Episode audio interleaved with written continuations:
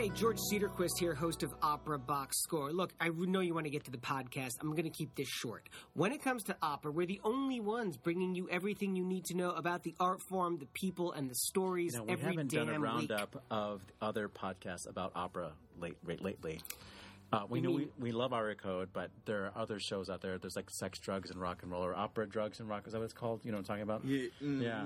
Yeah, but there are other people out there. So we don't know if, if other people are bringing people the stories they need to know every week. These are other really great yeah. opera podcasts for me to poop on. Hey, check it out. Five bucks buys an ad on social media. Ten bucks covers our website for a month. Twenty bucks makes a hundred lapel pins. So if you haven't seen our ads on social media, it's because we don't have five bucks, or maybe five bucks isn't enough to cover our ads on social media, or maybe we need to learn how to build the audience for those things. Look, you know? twenty bucks, that's enough to l- buy a face mask for our whole team so they don't catch coronavirus. We could share the mask, yeah. That is not gonna work. Yes, right. The mask is not even gonna work. We're all doomed. The Olympics are canceled. Thank you, Matt Cummings. Look, don't think you can give. Oh, yes, you can. Simply review us on Apple Podcasts, share our Facebook posts, or just retweet okay. us. It. And tell people, hey, I like this podcast, and that guy Oliver here, he's single. Most of all, keep listening to America's Talk radio show about opera. Enjoy the podcast. Live from Chicago, you're listening to Opera Box Score. Uh, let's get ready to rumble!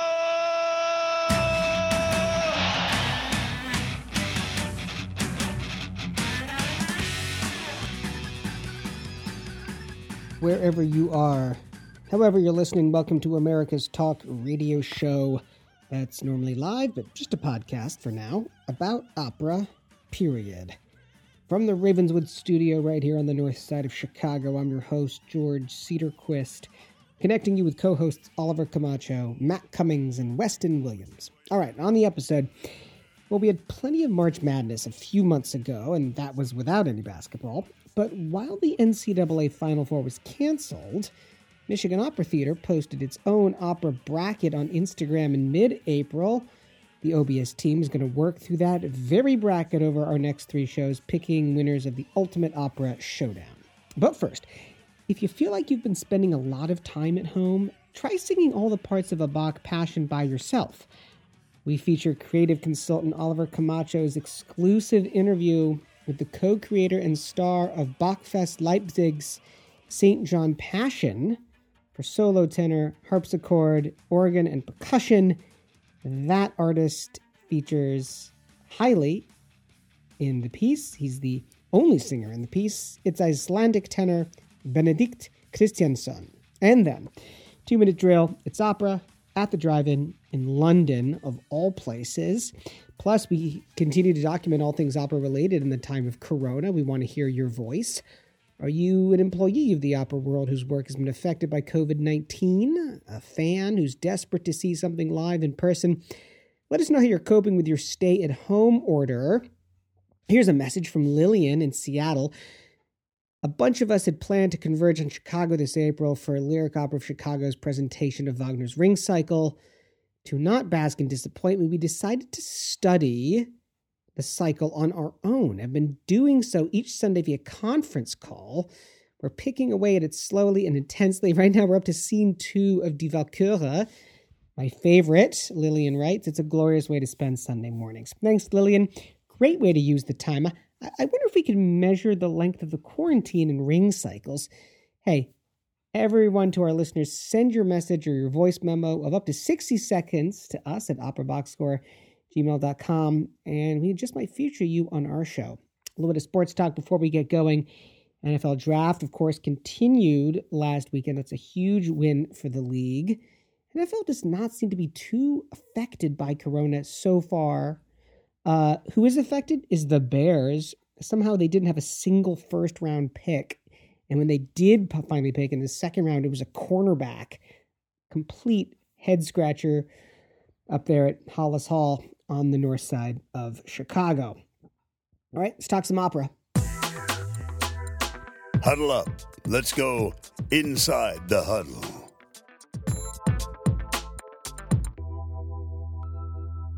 On Friday, April tenth, thousands of people around the world were introduced to Icelandic tenor Benedikt Kristiansson, whose concept for a one-man Saint John Passion made us all rethink how to make music together in the time of Corona. Performance was streamed live from Bachfest Leipzig, and as of today, has been viewed over three hundred fifty thousand times now. We know that this isn't technically opera, but there's certainly something compelling about the way that Kristiansson presented his retelling of the age-old story, striking all those notes of anger, grief, desperation, solitude. Oliver wants me to warn you that he barely kept his own emotions at bay during the interview. We had to edit out his ugly cry. Sorry, buddy. Let's start with a taste of the opening chorus of the Passion from that Good Friday performance.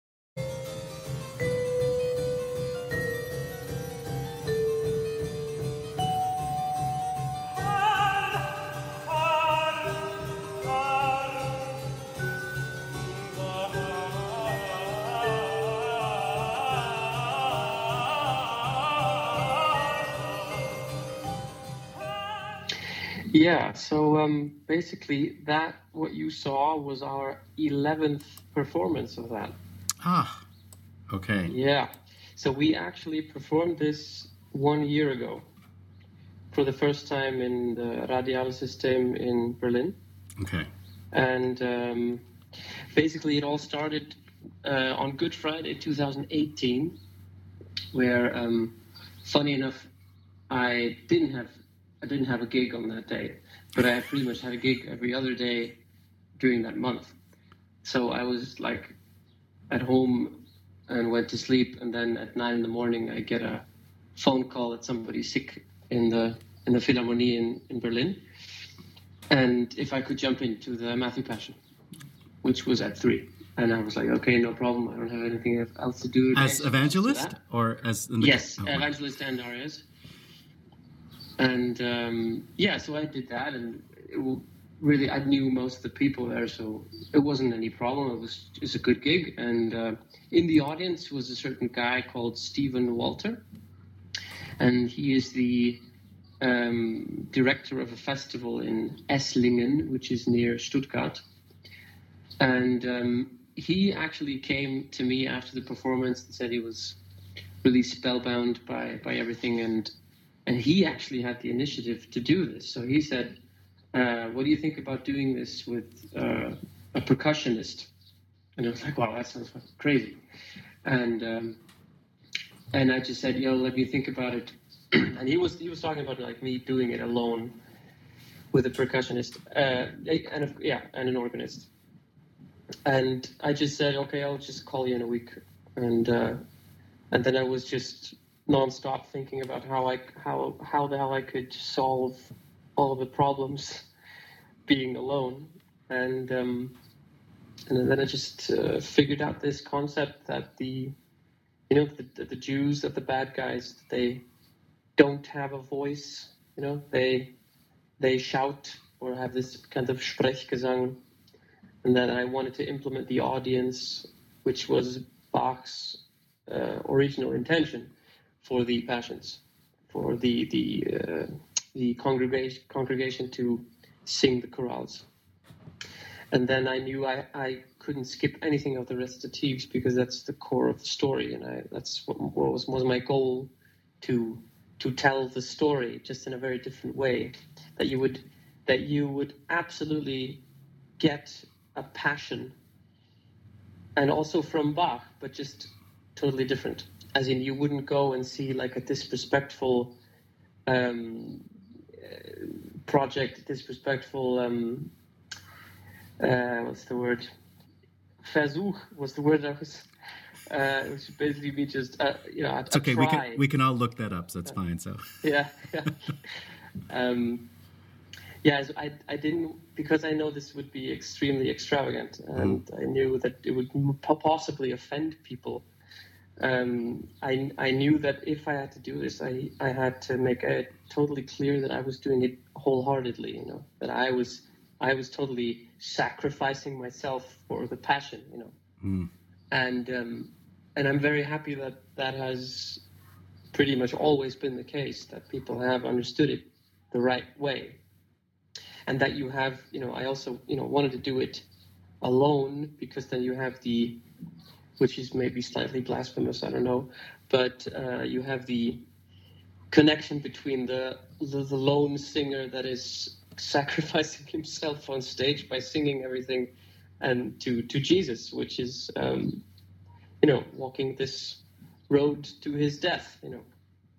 I have to say that, I mean, there are so many things that I want to comment on there, but if, I, if we start talking about that, I'm probably not going to be able to continue the interview. So uh, let's talk okay. about how you decided which arias to sing. Um, yeah, you know, funny enough that I don't sing the tenor arias is, is sort of funny. But, um, you know, the reason for that is there are two reasons for that. And, you know, reason one is the orchestration just doesn't work well for the instruments that we had.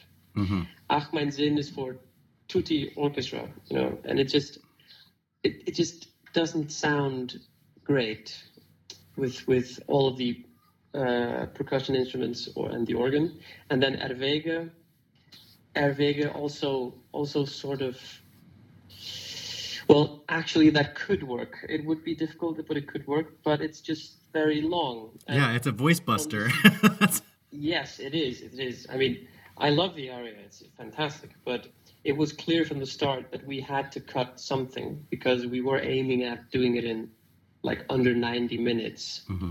because we thought it would be impossible if we would do it, you know, in original length. It would just simply be too long for me, mm-hmm. but it would also be too long for the audience, you know, because... because we don't have that many colors to choose from because we're just three, mm-hmm. you know. We don't have an orchestra, we don't have a choir, we don't have other soloists, we just have that. So it has to be very, yeah, boiled down, sort of. So how did you uh, choose... Basically, the, oh. the, basically the, the bass aria, I, I didn't sing that because mm. I can't sing that, because I can't sing a low G. Um, oh, I think you can. Also, you know, uh, on a bad day, I can, yeah. maybe. But... Uh, But uh, we don't have the, the choir to do the wohin, wohin, yeah. wohin. And then von den Stricken, I just cut for reasons to shorten. No, yeah. I can't. I could sing that aria, but I just thought story-wise, it's not that important, so I'll cut that one.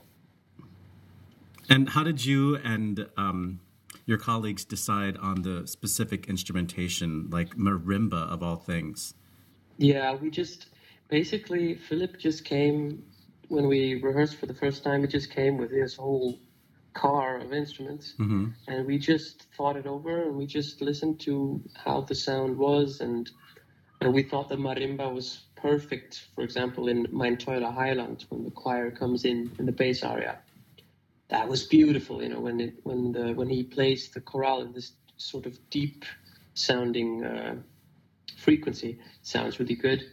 And then the the the Jews, um, lass du diesen los, you know, all these sort of sort of vulgar uh, choirs. It was also very, very good there.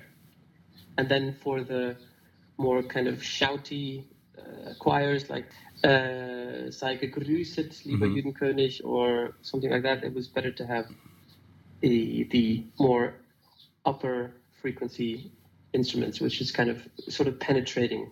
Yeah. So I should we should give credit to uh, Philipp Lamprecht, the percussionist, and the harpsichord player, Alina Albach. Uh, and when the credits roll at the end of this thing, it, it says that the three of you uh, were in charge of arranging it. So we should credit them. Yeah, absolutely. Yeah, yeah. This was all very much a together kind of thing. I mean, basically what um, what they're doing is just picking basically instruments from the... from the score to play, you know. You know, it's easier when you're doing an aria for just one flute, like Ich folge dir gleichfalls. Obviously, Philipp just plays the flute line on the on the vibraphone, mm-hmm. and uh, and Alina just plays the continuo. But when you have like uh, when you have like a choir, like the Kreuziger choir, you know, then then Alina really has to pick what what does she play, you know, because mm-hmm. there's so many instruments doing all kinds of stuff there. She has to pick what to play.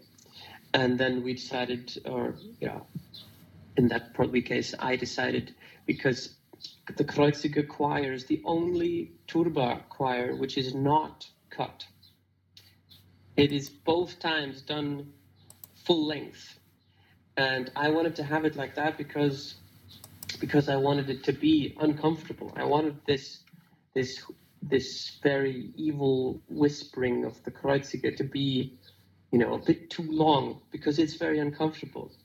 Because because when I'm doing it in a in with an audience, I just I just mercilessly point at people in the audience, uh-huh. and I just whisper in their face like the devil, Kreuziger. And you know, people look the other way all the time because they just it's incredibly uncomfortable. And that's exactly the effect that I that I wanted to have. And in, in this performance in the Thomaskirche, I just you you, could, you can't see it because they they switch cameras, but I looked into the camera the entire time. No. And uh, yeah, I was hoping they wouldn't cut that, but you know. Uh, they, of course, have to switch cameras and stuff. But, yeah. yeah. Well, I want to talk more specifically about your performance, but just one more thing about the concept. Yeah. One of the more beautiful, t- I mean, there were so many beautiful things, but one of the touches that I think made a lot of us who are singers and who are missing our, you know, Holy Week performances to cut to some of these choirs around the world singing the chorales. I mean, sometimes just that the hearing voices other than yours suddenly yeah. changing the, the texture, and you could see people, and it was so moving. Uh, how did you decide to do that? And, you know, because you also had the the choir, the, the quartet in the Thomaskirche. I think that was a stroke of genius, and I just wanted to know, what was your selection process for which choirs were going to get into be a part of this? Actually, that didn't have anything to do with me, oh. because uh, that was all the Bach Festival in Leipzig that um, that wanted it to, to. They wanted to implement the choirs from around the world to do this because of their festival that got cancelled. Mm-hmm. Had the um, had the motto "We are family." Yes. So they were going to invite all the Bach societies in the world to come and take part in the festival. So they were, of course, heartbroken that that was not going to happen. So they somehow wanted to, to wanted to take this passion of ours to to make them participate a little bit, mm-hmm. you know. And uh, basically, the quartet in the church, that also, uh, you know, okay, maybe that was my idea, but it was um, still because we had to have this particular church for it. We had to also um, work with the cantor, with the um, with the music headmaster of the church, mm-hmm. Gotthold Schwarz, and um, and he very much wanted to, to be a part of this, which which was just great that he did. And then he just basically invited the singers that lived in Leipzig that that sing in that church very often. And uh, the instrumentalists, so um, they kind of managed managed to build a sort of congregation in the middle of the church. Because mm-hmm. because a normal normally I conduct the audience, of course. Mm.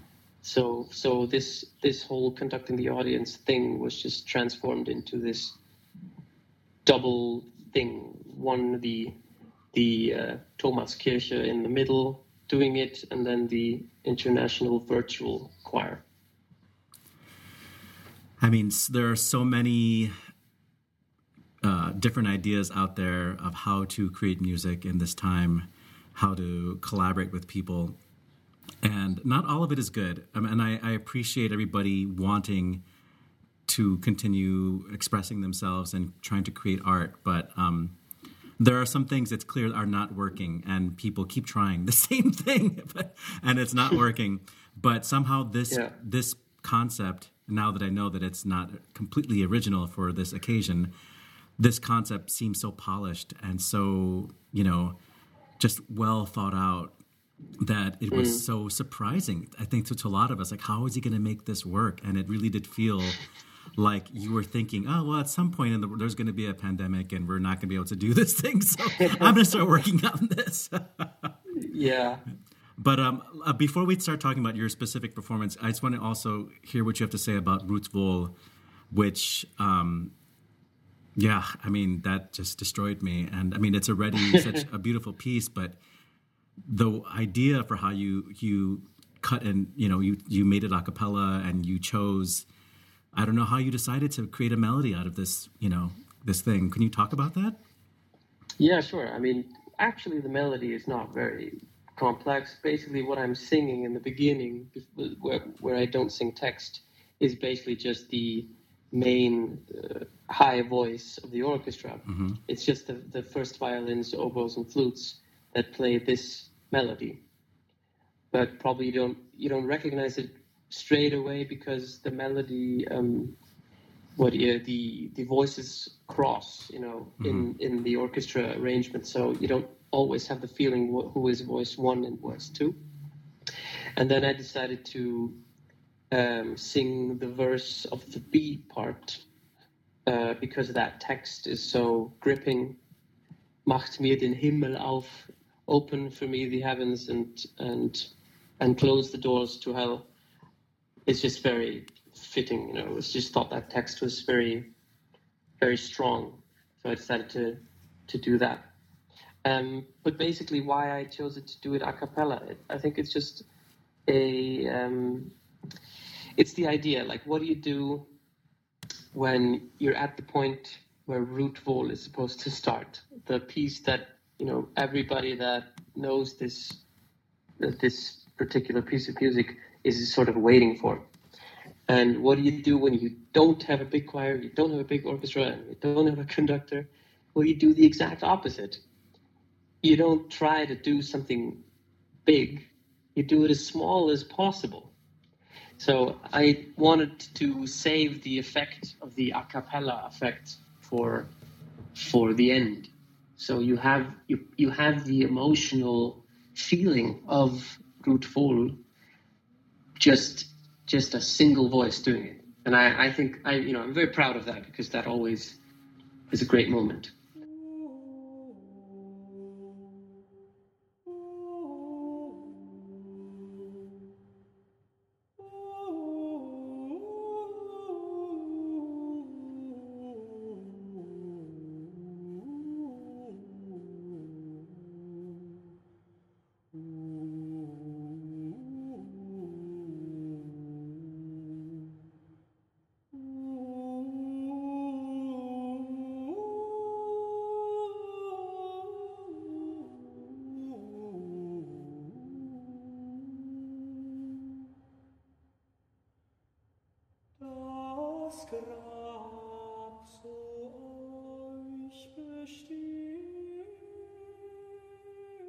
And what we do after that, that, that they also sing, you know, I I thought that has to be, because it has to be our passion, you know. It's not a, it's a, it's it's a passion where everybody is involved.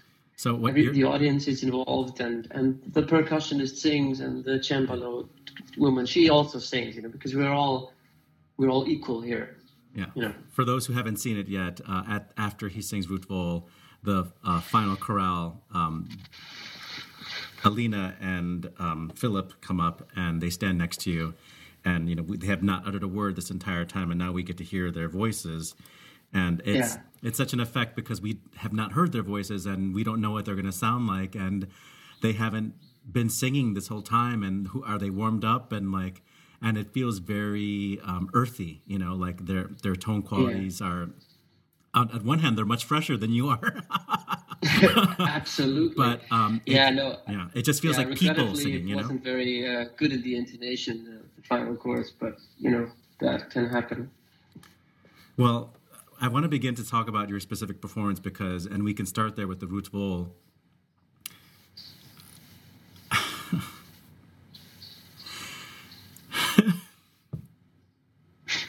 I'm sorry.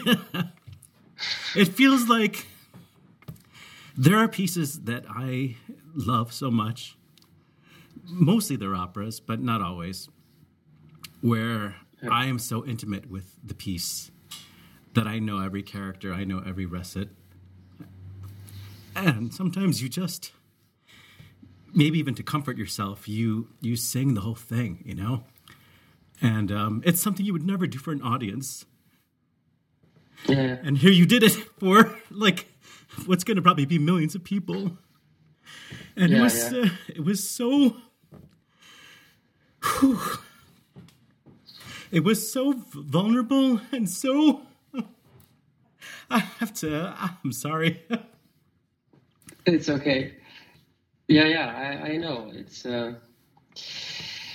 But that's exactly the, the thing that I'm trying to to, to do, to uh, to be brave, to just be absolutely in yourself, just like like you're like you're singing for yourself, because that has the that has this exactly the, this effect, because you're not you're not trying to do anything, just basically like you're singing for yourself, you know, like Brahms wrote Vier ernstige Gesänge just for himself.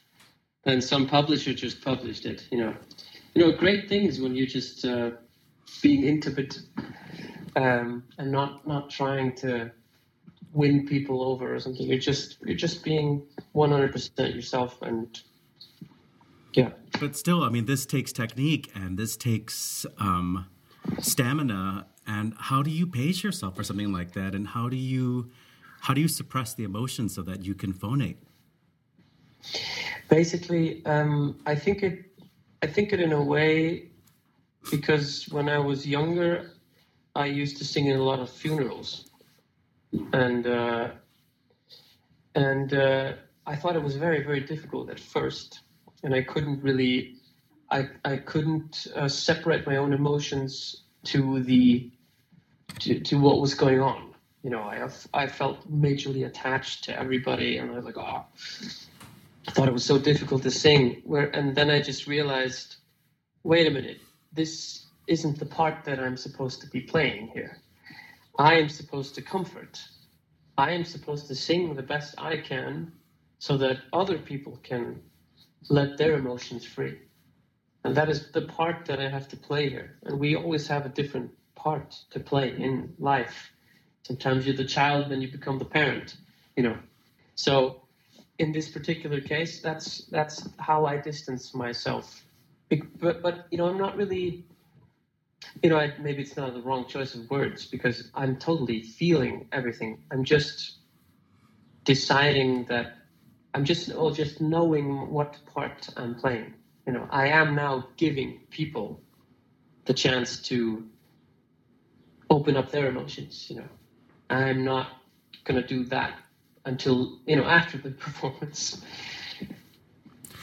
Did you, when you were working out the roadmap for yourself, did you count how many different tone qualities you can rely on? Because, like, I'm a singer, and so I know that I have, like, these tricks. I can add the chest voice, or I can go off voice and fo- focus more on the head tone, and there are mm-hmm. really just three tone qualities. And, you know, you can play a little bit with the three to make them sound more exaggerated. But in, in reality, there are three. And mm-hmm. for you, I felt like maybe there were like five or six, seven that you were you were, you were playing with. I mean, did you really decide, okay, for Terflisa, I really need to go as feminine as possible. For, um, I forget the aria that comes after Es ist vollbracht, the, the bass aria, the name of yeah. it. Um, Yeah, you really brought out the fundamental in that one, and then you sang Es ist vollbracht, and you gave us, I don't know, three just in that aria alone. So I don't know, like I, this, these things, when I do them, when I try to do them, I end up uh, not being able to sing beautifully. Like if I emphasize one too long, then the, the middle goes away, and I can't blend everything, you know? Yeah, yeah, I, I know what you mean, but funny thing, I, I don't, um, well... I don't think about that in that way. I just think about what I want to do with the character. You know, like when I sing Pilot, I just have a certain way of sing, a certain way of thinking. What kind of dude is he, or what kind of dude do I want him to be? And then when I sing Jesus, something completely different. And then the Evangelist. Well, for me, it's, of course, the easiest to sing the Evangelist because I've done it so many times, and it sits, it sits naturally in my voice. And Zerfließer also sits naturally in my voice because it's just a high aria. Uh, so I've, I'm never worried about Zerfließer. I am worried about the other stuff. And when it comes to thinking about, like, stamina and endurance, yeah, I always think about the low notes because they, you know, they go away. That's the first thing to go away. You know, if you if you if you don't um, use your technique uh, right. So like Essence von Bracht is, of course, very difficult, and Mein teurer Heiland is also very difficult. But what I think about there is, is always, you know, I never sing an unsupported note. I just have to support super well everything that I'm doing.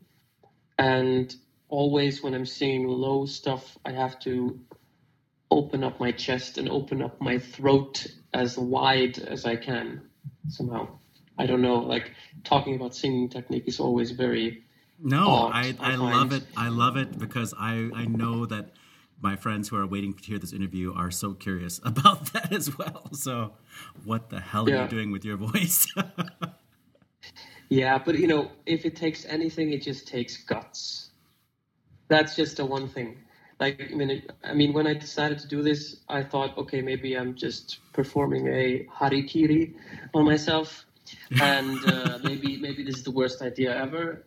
Uh, and then just we did one run through and I was still alive. And then I thought, okay, it won't get worse than that. So oh. I'll just build on that. And yeah, then you just have to sort of make a make a map um, of the performance. Like, okay, I can't go full throttle here. You know, I'll have to save my energy for that. Or, but it's also, I mean, it, it is a it is a crazy one man act. So you basically you just have to have the right state of mind to do it. You just have to just have to have the balls to do it. Yeah. And if you if you doubt yourself for one second, well, then you have lost. Did you have somebody um, giving you feedback when you were running it through originally, like, oh, that doesn't work, or this is too ugly, or this is too uncomfortable, like you were talking about pointing at the audience, or, you know, your voice is starting to lose a color here, or anything like that to help you? No. No. Okay. Nobody helped me, no.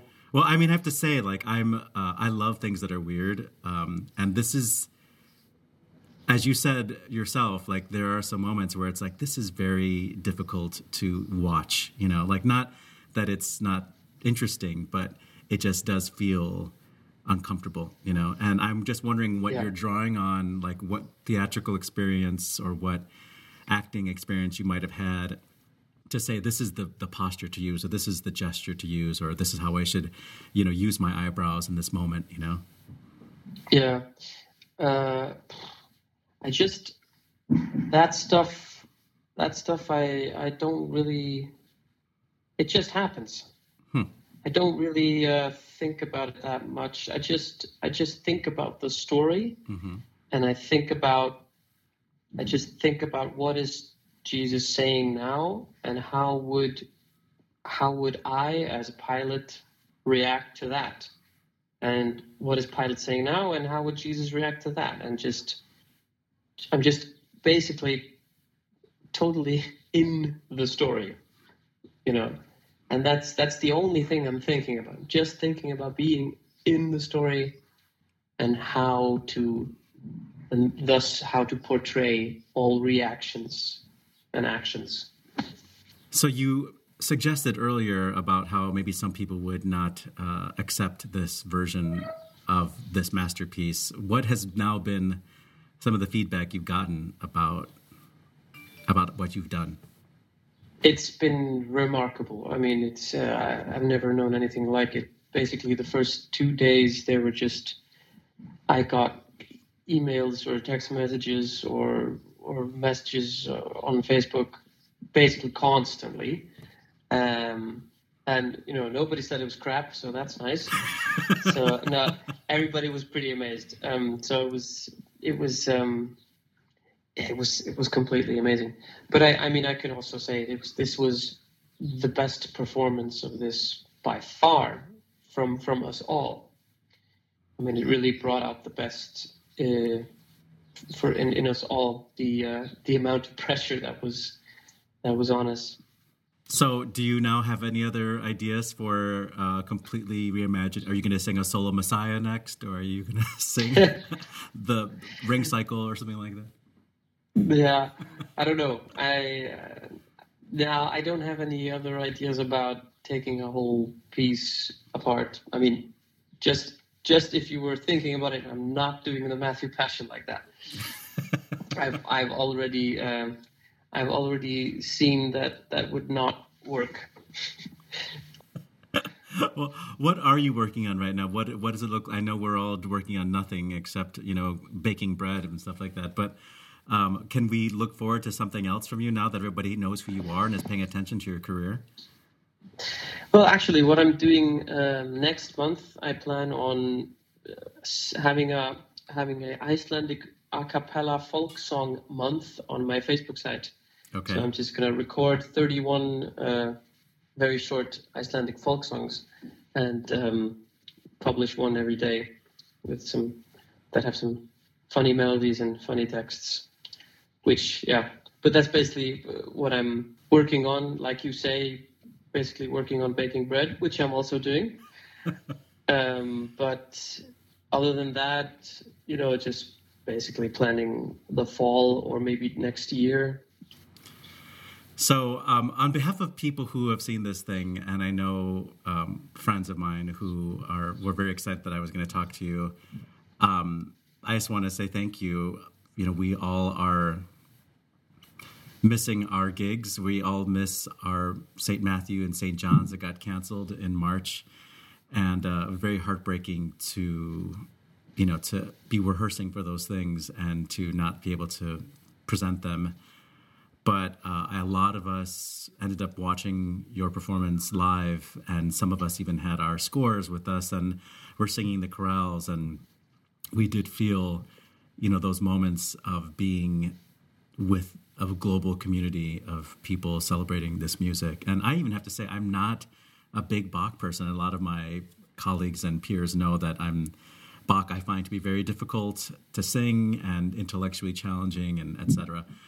Um, but I I feel like I've never felt this piece as uh, powerfully as I did on Good Friday with you. So um, thank you for giving that to us. It was definitely my pleasure, and I'm very glad that it had such an such a tremendously huge effect. And uh, yeah, I'm so. I'm happy to hear something like that, because that was exactly the plan, you know, because when you have so many people on stage and so many, like, you have maybe thirty opinions on one soloist or something, then you're just sort of distracting um, what the what the story is, you know.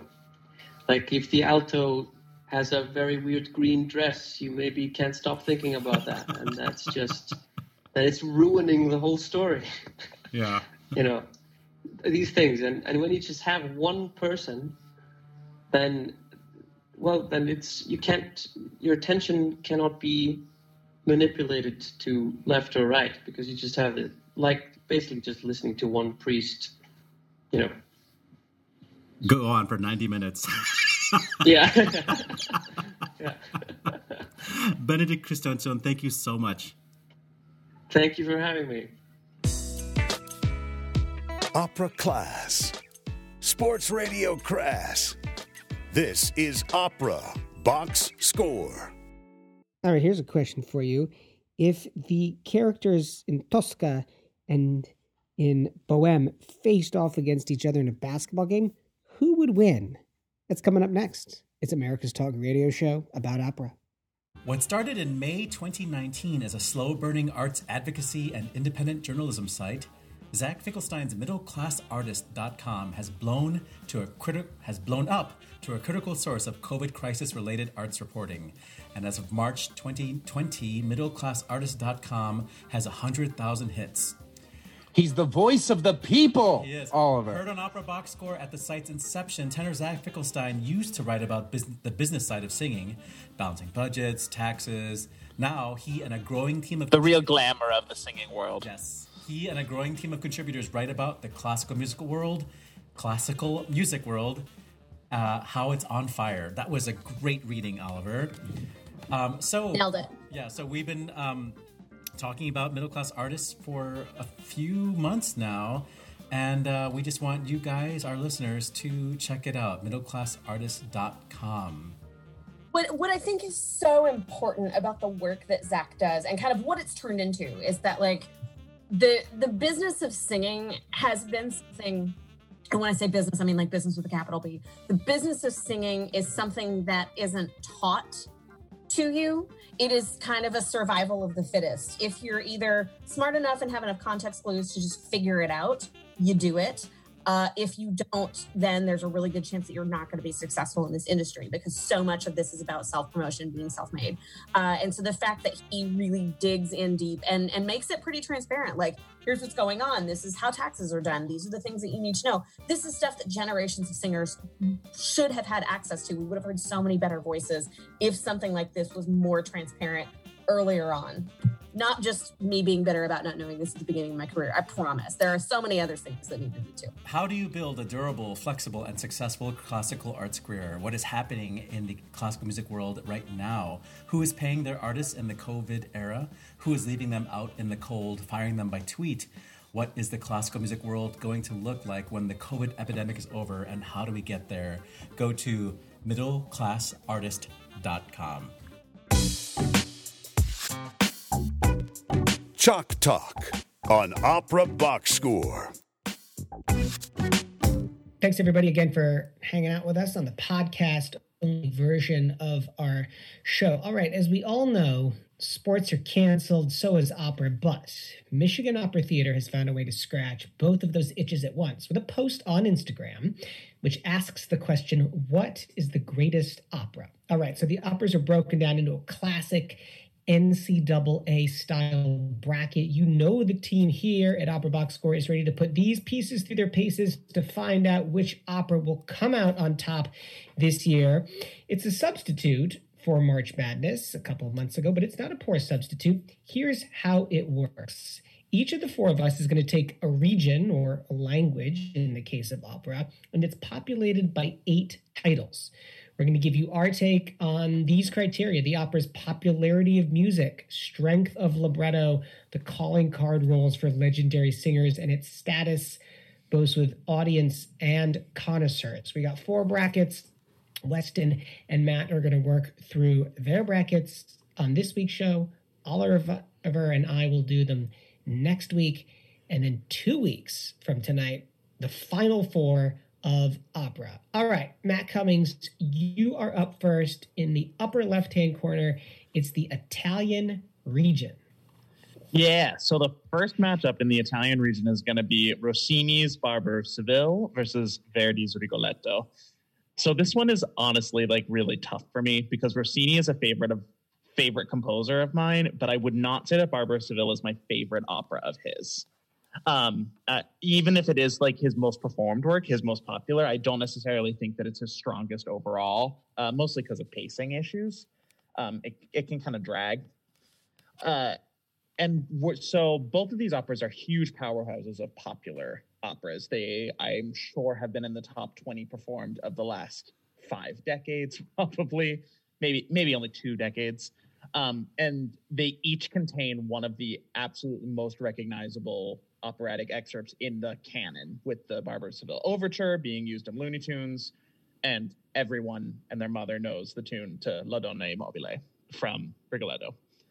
I'll also um, say that, I don't mean to interrupt you, but I'll also say that Figaro's aria, Larga Factotum, is like the aria that people think of when they think of opera singer for men. That's like the aria that gets used all the time. Yeah. As Figaro, Figaro, Figaro, Figaro. Yeah. True. And everyone always thinks it's about Marriage of Figaro.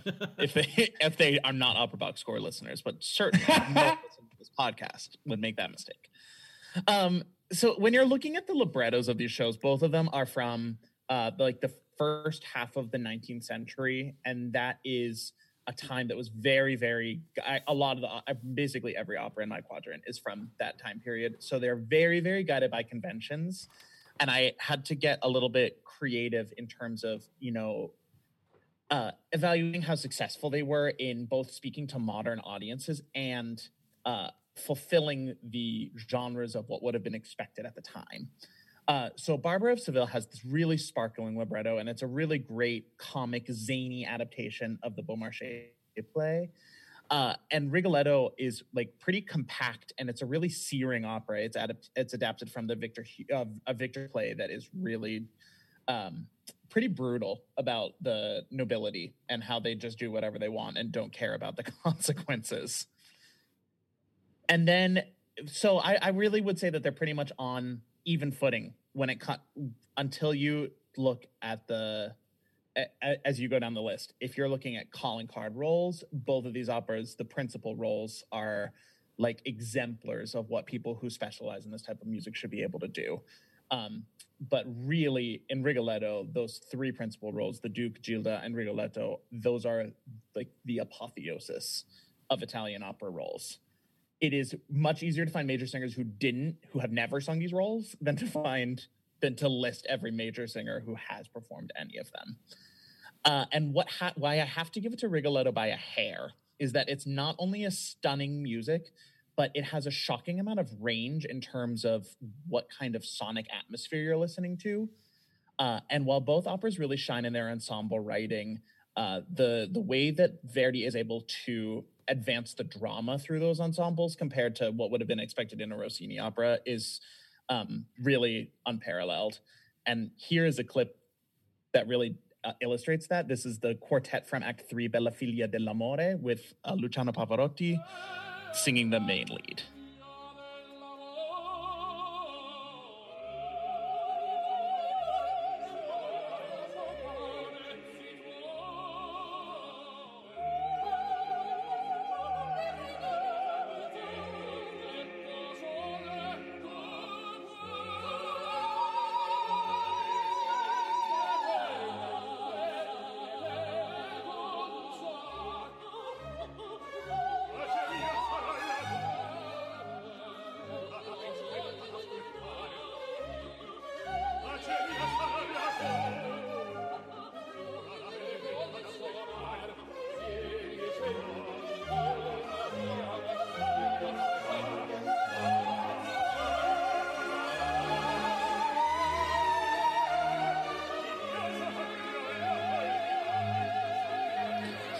That was Luciano Pavarotti, joined by Joan Sutherland, Isola Jones, and Leonucci in the quartet from Act Three. Talk about a the winner. Talk about a dream team. Yeah, it's a, it's a dream team, and it is a little bit of an upset. Rigoletto coming over Barber of Seville in this opening round. All right, so you've got Tosca by Puccini and La Bohème. Puccini all out slog. They these two operas do completely different things. Tosca is like this campy potboiler of a thriller that's like on a freight train in the middle of a hurricane. That's also in Rome, I guess. Uh, and Bohème is a really charming but also tragic story of young bohemians living in Paris. They're both staples of the canon, and both are really compact shows. They're both only about two hours long, which for uh, opera is on the shorter end, as we know, all know. Um, Tosca, though, I feel like the characters and the and the scenario of it are are so larger than life that it can be really hard to identify with, um, as opposed to La Bohème, which at this point is basically like a stand-in for the sentimentality and romance that you can get from an opera, um, as we saw like in the movie Moonstruck. And I love Tosca; it has its high points, um, but Bohème, I feel, has a much defter touch in drawing the characters and also uh, in setting out these scenes that evolve a little bit more organically. Uh, and part of that is because it has this larger cast of characters, and he can kind of deploy them one at a time to to add push and pull into the action. You know, you have you have this love duet, and then all of a sudden between Rodolfo and Mimi, and then Marcello's voice floats through the window and you remember about, and then you see those worlds kind of colliding. Uh, or in Act Three, you've got a duet between Mimi and Marcello, and then Rodolfo comes out, and then all of a sudden you hear Musetta's laughter off stage. And it's kind of like that scene in Amadeus where he he's taking a duet and building it into an octet, but much on a much smaller and more intimate and human scale. These are both very iconic operas. Uh, they both have a very iconic Zeffirelli production associated with it. The Tosca from London with Maria Callas, that was one of the final produ- uh, productions Maria Callas ever performed in, uh, and also the Bohème from the Met that they still do over thirty years later, uh, the one that's featured in Moonstruck. Uh, What's really interesting to me is that while Tosca is most is morely more of a soprano vehicle, there's great parts in there for the for the baritone uh, Scarpia, and the tenor is Cavaradossi, to be sure. But like, it's Tosca's show, and no one is no one is going to question that. Uh, Bohème, more often than not, is a tenor vehicle. I would say uh, typically the mo- I would say the most famous member of the cast is the Rodolfo, and maybe that's just because Pavarotti made his debut in it and basically made a career out of playing Rodolfo it, it, in every opera. You know, every character he did was some was some form of Rodolfo slash Nemorino. Even his Duke is kind of Rodolfo. Um, but the women in Bohème, the Mimi and Musetta, they're great roles, but they're usually cast these days as like up and coming singers, and I think that that's partially because the way the opera is written is so strong that it can it, it is cast proof. Even if you end up with some clunkers in there, uh, the opera is so well written that it really does all of the work for you. There's so much testosterone uh, and, in the opera too that you really need the tenor to shine, because he's singing against, you know, three other male voices in a lot of scenes, and so right. the, the tenor has to be exceptional. And then you have the the Café Momus scene. Um, which, you know, there's like one hundred people on the stage. So if your tenor and soprano don't shine there, then it's over. Or so your did... director, for that matter. That act two of Bohème is literally the hardest act in the entire repertoire to stage. And it's the one that everyone knows. Not for no reason.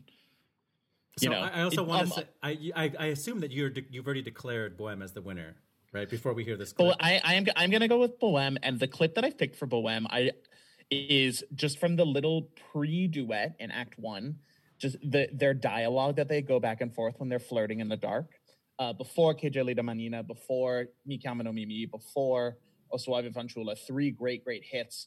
But honestly, the the the preamble to that whole scena is one of my favorite parts of it, just because it's so cute and there's so much character there, and you really get a sense of who these people are just from their little one-word back and forths. This is a live performance from La Scala with our old friend Luciano Pavarotti coming back and Ileana Kotrubash as Mimi.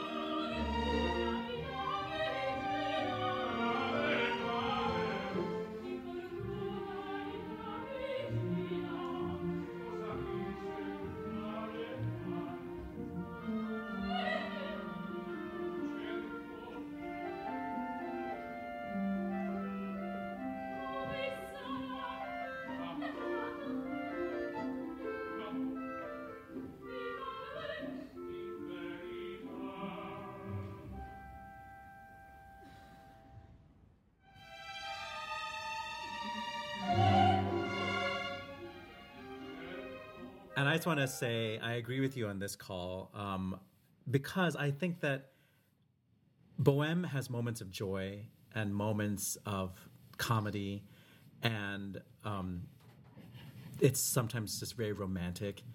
And you have to have that kind of mixture of emotions in order for the drama to hit. I feel like Tosca is drama from the very beginning, and it's just and like... It's- Yeah, I, and it's drama that is a lot harder to connect to.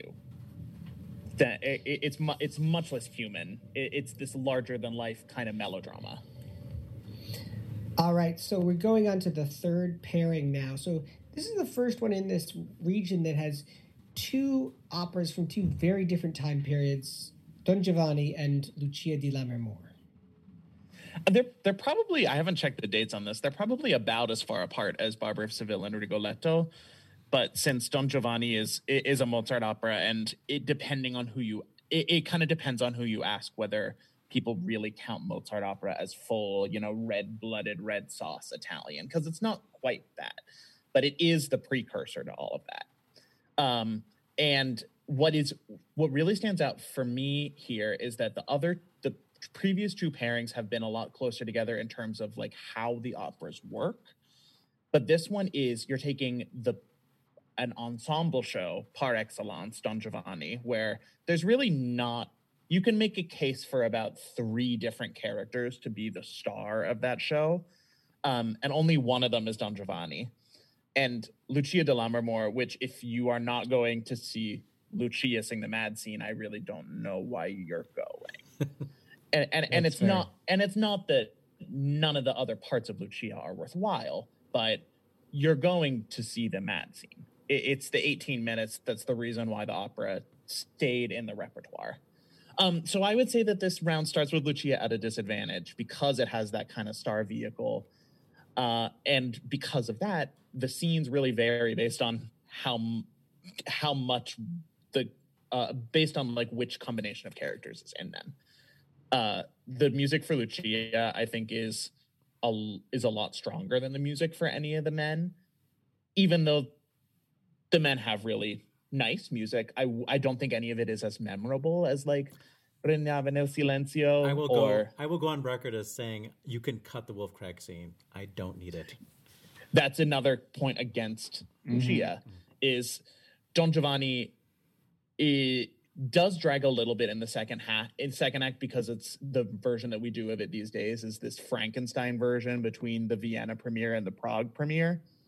So there are too many arias in the version that we do right now because you're not supposed to do all of those arias in one performance. But like, I'm not going to say no to mo- more Mozart. Uh, I still I, think I'll that Lucia no actually to, has. I'll say no to Metati Boy. I don't need that aria.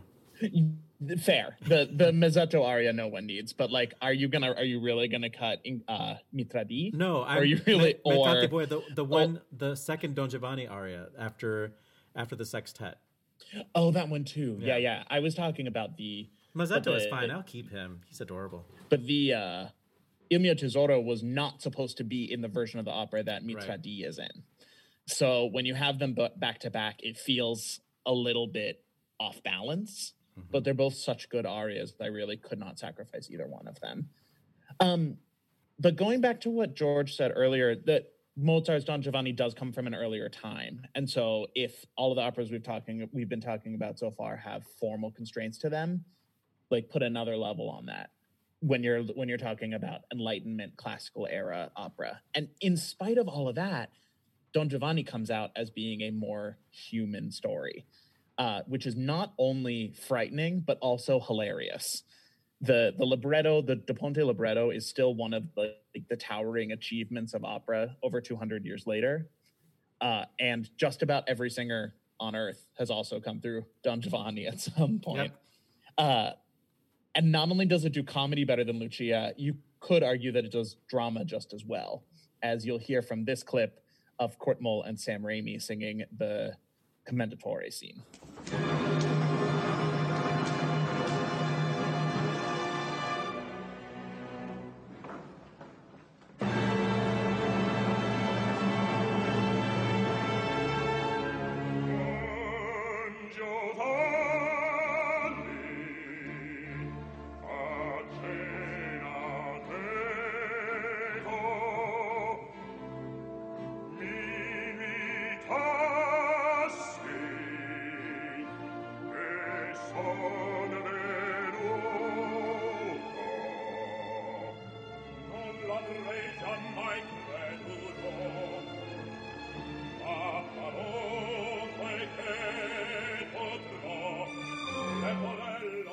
All right, so Don Giovanni comes out of that round. The next pairing is Traviata, Traviata versus Norma.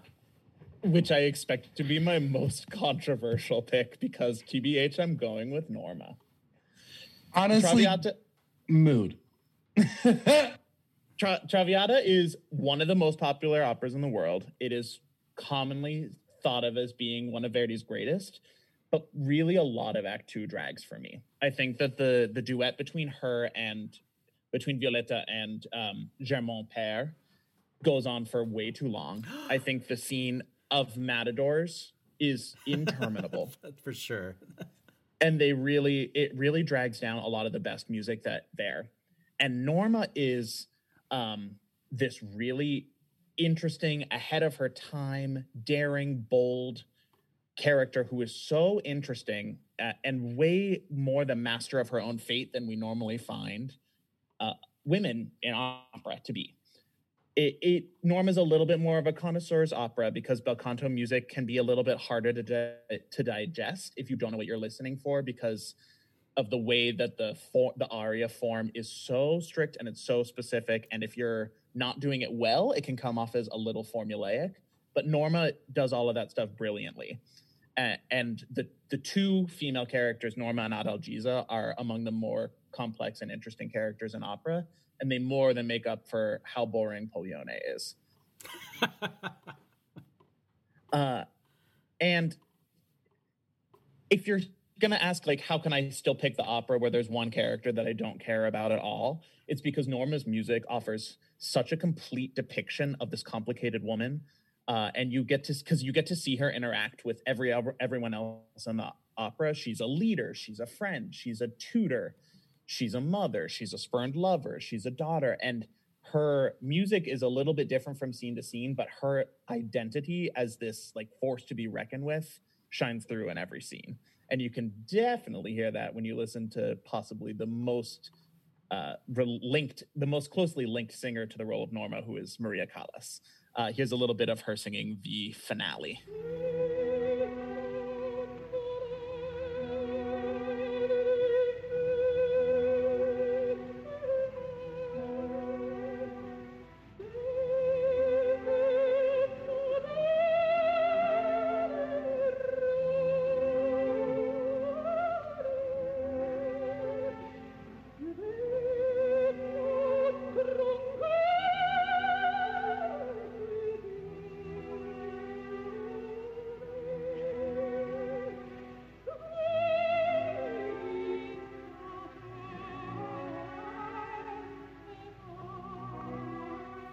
All right, so we are into the Sweet sixteen here. Rigoletto versus Bohème and Don Giovanni versus Norma. Take it away, Matt Cummings. So for my first face-off, I'm going with Rigoletto again. Uh, and that comes down to personal preference more than anything else. Wow, Verdi's over La Bohème. Jeez, man, we're going to get some nasty letters. Verdi's music just, like, speaks to me on a level more so than Puccini. Uh, and I think and I think that part of the reason why is because he's working in that, like, slightly earlier idiom. Uh, and there, there's formal anchors to grab onto, but also he's able to use them to his advantage so masterfully that it re- that really speaks to me. Uh, Puccini kind of can do whatever he wants, and it's a little bit nakedly raw and emotional that, to me, wears a little bit after a while. Um, and while Bohemian, well, while, while the Bohemians and Bohème are really endearing, the antics can... The, the antics in those scenes can can last a little bit long if it's not a really, really well-directed production. Uh, and so but it, it really becomes clear when you're watching the opera that Bohème is, like, taken from these episodic short stories, and so not every piece fits together, whereas in Rigoletto, it's a very, very cohesive and um, economical telling of the story. Uh, and you can hear how that really makes the ending tragic in this clip, uh, which is from a live performance at the Met with Leonard Warren and Vidhu Sayal.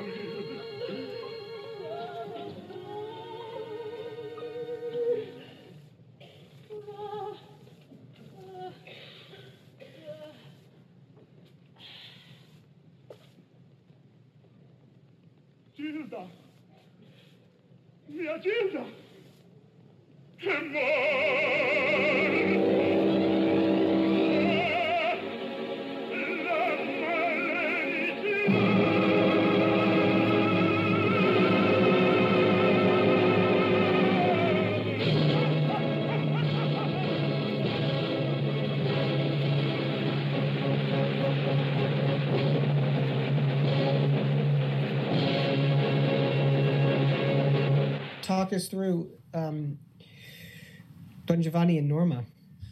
And I love Norma. This was really hard. I wish that she could have gone into the Elite Eight, um, but it falls down for a similar reason to Lucia, in that too much of the richness of this opera are are concentrated into one character. Here I'll say two characters, because Adalgisa's music is also pretty wonderful. Um, but when those characters aren't involved, it's significantly worse as an opera. Uh, and Don Giovanni really doesn't have that kind of turbulence. It is smooth sailing from beginning to end in terms of quality. Um, plus, it's not like Don Giovanni doesn't have the kind of fireworks and excitement that you're looking for, uh, maybe when you go to see Norma, as you can hear here from this clip of Carol Vaness singing the final aria from Don Anna non mi dir.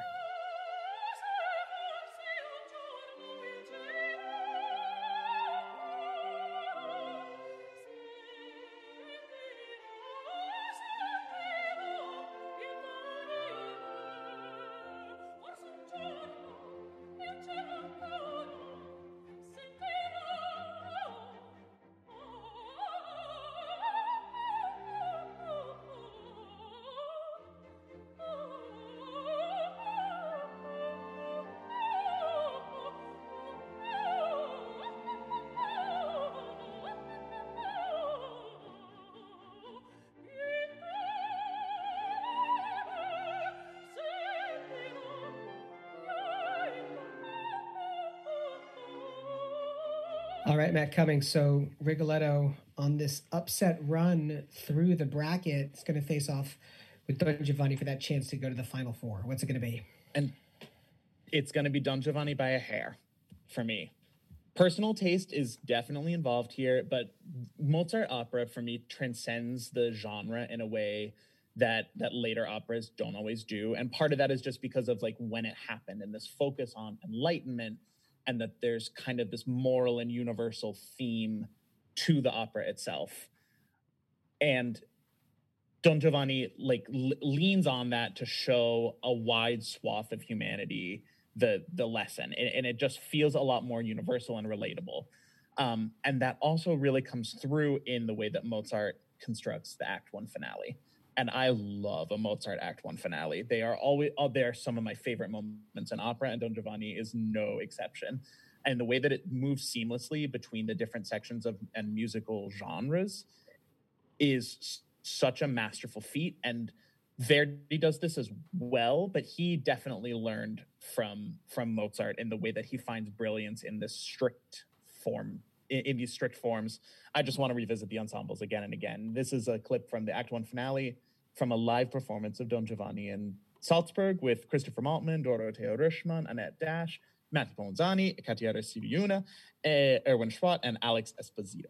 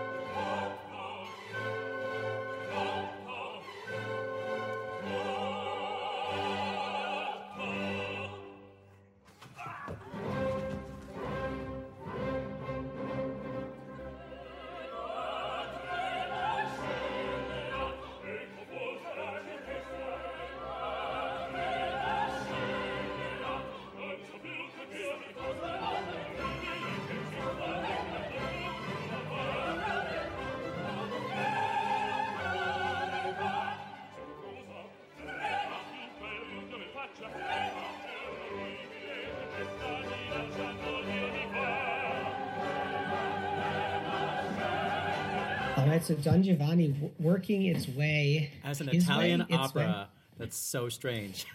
I, uh, beat Traviata of all things. Very, very strange entry, but hey, remember remember when George Mason University did that deep run through the N C double A's about five years ago? That was bizarre times. We're moving over now to the Slavic German bracket. That's the lower right. Also known your, as the bracket made specifically for me, Weston. Yes. Uh, I thought you were going to say the bracket of death. Usually there's one. It is also that. Talk us through it, Weston. This is, uh, there's some really interesting uh, matchups in here. We start off with uh, Die Walküre der, uh, versus Der Rosenkavalier. Uh, two powerhouses right off the bat, just in terms of volume alone. Uh, I would say that Walküre starts off at a disadvantage because it's not really a, a full opera. It, it's part of a whole. You know, it's it's the second opera in the Ring Cycle. Of all the operas in the cycle, it's probably the one that stands best by itself. Um, but I I always think of it as a part of uh, the whole saga. Uh, however, on the other hand, it is, if we're talking about popularity, um, oh, oh man, there are some powerhouse musical moments, uh, including ones that transcend opera, uh, uh, period. You know, uh, The Ride of the Valkyries, um, it's so popular that, you know, I would say it's probably the most well-known uh, song from an opera that you could just kind of walk down the street and play it and people would recognize it. It shows up in movies, commercials, um, everywhere. So that's a big point in, in its uh, in its favor. It also has a Wagner libretto, which means it has a very strong unity of words and music and also a lot of alliteration, which I love. Um, and that's always something I like to think that the best opera would have, right? You know, some sort of musical, thematic, and lyrical unity. Um, because oftentimes you'll you'll go to the opera, you'll see something that has gorgeous music, uh, but the plot's terrible. Uh, I'm looking at you, Il Trovatore, uh, and uh, it's it's and I think that that unity is not something that we can really ignore. However, unfortunately, Die Walküre is going up against Der Rosenkavalier, which also has a fantastic libretto. Um, I mean, there's a reason that Hugo von Hofmannsthal is still a well-known name in an era where librettists were were often just kind of forgotten completely. Um, it also feels like a more relevant opera in a way that Val- Walküre no longer is. Uh, the choice of the pants role for Octavian has um, led the opera to be adopted by many of uh, my opera-loving L G B T plus friends to a degree you don't really see with a lot of works in uh, the, the canon. And the music is uh, just glorious. It's um, it's shimmering, it's beautiful, but it's complex. It's interesting. There's layers, even even though it doesn't go uh, into atonal uh, land like Electra and Salome to extent. It, it's more complicated, but it also feels very personal. Uh, and all that, and it's funny too, you know, which is which is a, a really interesting balancing act, because you can sit through Die Walküre and not crack a smile once, but if you go to De, uh, Rosenkavalier, you're going to have a good time um, between all of the heart-wrenching uh, arias about aging and all that sort of stuff. Uh, so I'm going to have to give uh, this round to Der Rosenkavalier. To celebrate, let's just listen to a little treat, uh, the presentation of the Rose. This is from the uh, Schulte recording with uh, Yvonne Minton um, as Octavian and Helen Donath as Sophie.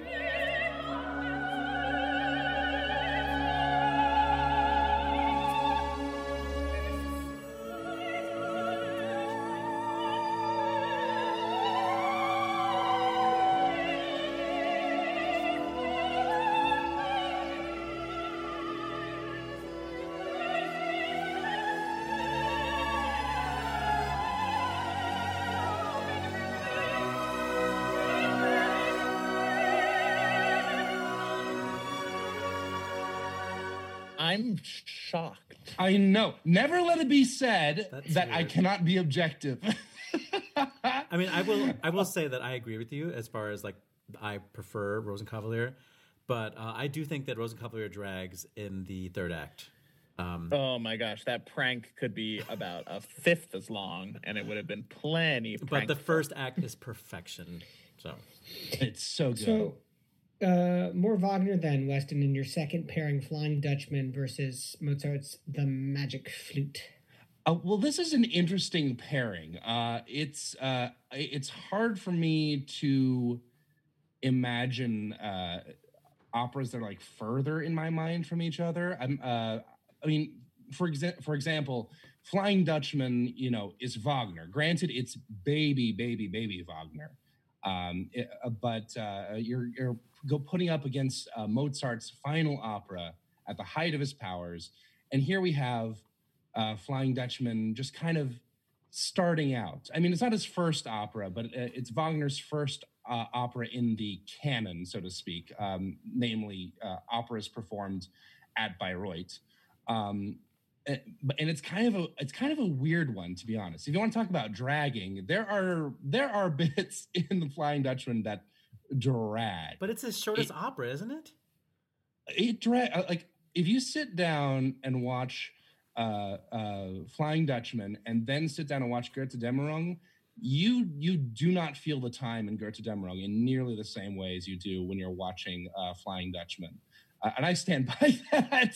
Okay. Um, it it doesn't really feel like Wagner yet. It's it's that, still that's very not true, man. Flying Dutchman doesn't even have an intermission, I don't think, does it? Uh, it well, there's there's a couple different versions. It's not supposed to. It's not supposed to. But it, I, I every time I've seen it live, I think I've seen it with an intermission.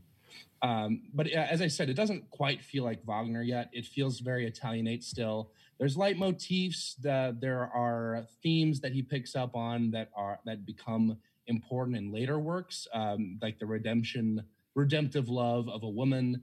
Uh, um, and there are lots of moments that prefigure uh, later works musically. Um, it's interesting to draw parallels between Dutchman and uh, uh, Tristan and Isolde. Um, but when you're sitting there thinking about that, well, that's interesting, and I do enjoy listening to it with that framework, you start to get that itch, well, why am I not listening to Tristan? You know what I mean? Uh, and uh, and M- Magic Flute, on the other hand, is so full of humor, and it has this like anti-establishment energy that still kind of comes across today. It's it was my first opera that I ever saw, uh, and it continues to be the first opera for many children around the world. Um, but it also has a lot that adults can appreciate if you know anything about the history or like Masonic codes. You know, it's I got a lot of fun little things to pick pick out there. Uh, the music is full of fun melodies that have all become iconic. It's more supernatural in terms of story um, than a lot of Mozart operas, but it still feels very human. Uh, like you mentioned earlier, Matt, with Don Giovanni, it still tells a human story, even though these are essentially fairy tale characters. Um, and because of that, I know, I know I'm going against two Wagner operas in my very first two rounds, but I'm going to have to go with Magic Flute. Uh, so let's take a listen to the most iconic aria, uh, a little clip from Der Rosenkavalier, um, sung by Diana Damrau from that R O H production that everyone's seen on YouTube. If you haven't seen it, you should. She's just so nasty. I love it.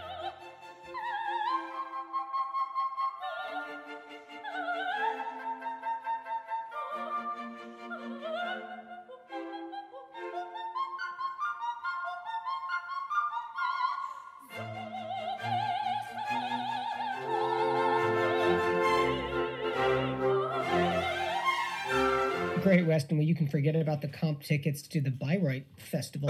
I know. I'm I'm literally going to revoke your Wagner card.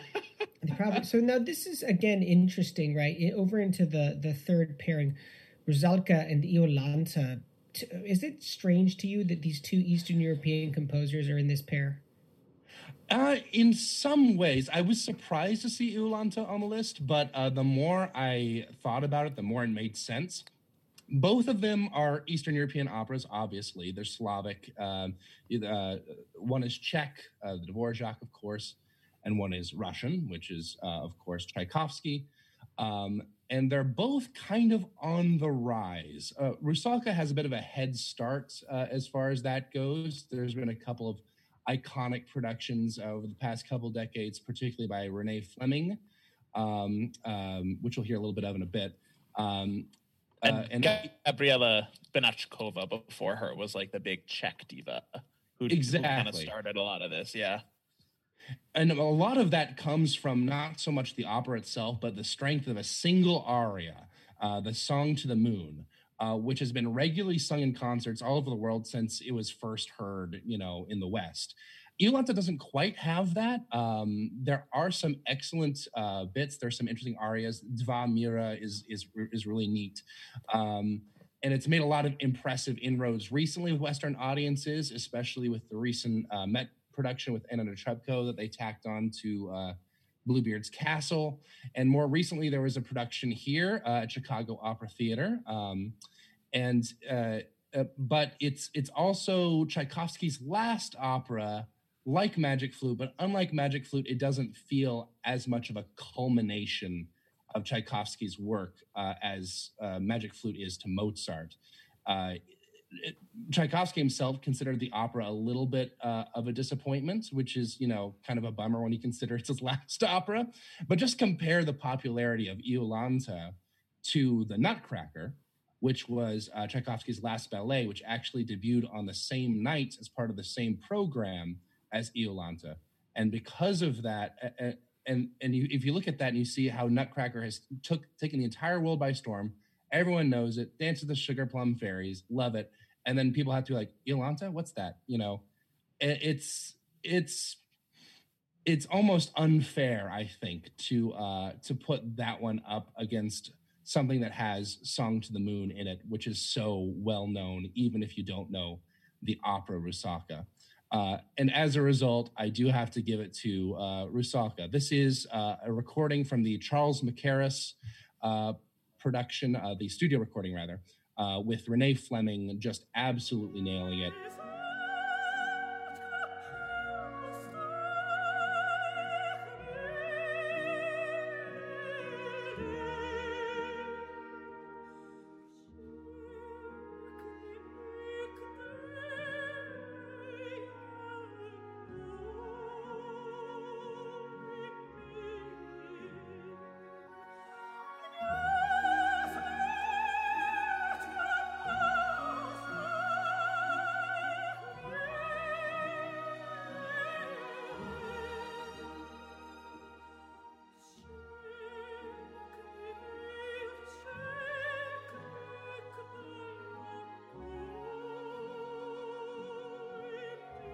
I think that uh, I do. This, this bracket was stacked against uh, Iolanta. I think if, if it was Eugene yeah. Onegin, it would be, it would be hard for Dvorak's opera to get through this round. And, and I think that I think that the the uh, common theme between those is they're both kind of fairy tale operas. Yes, Iolanta yes. So they're they're going on that common ground. Well, Onegin does come up in the final pairing against um, Boris Godunov.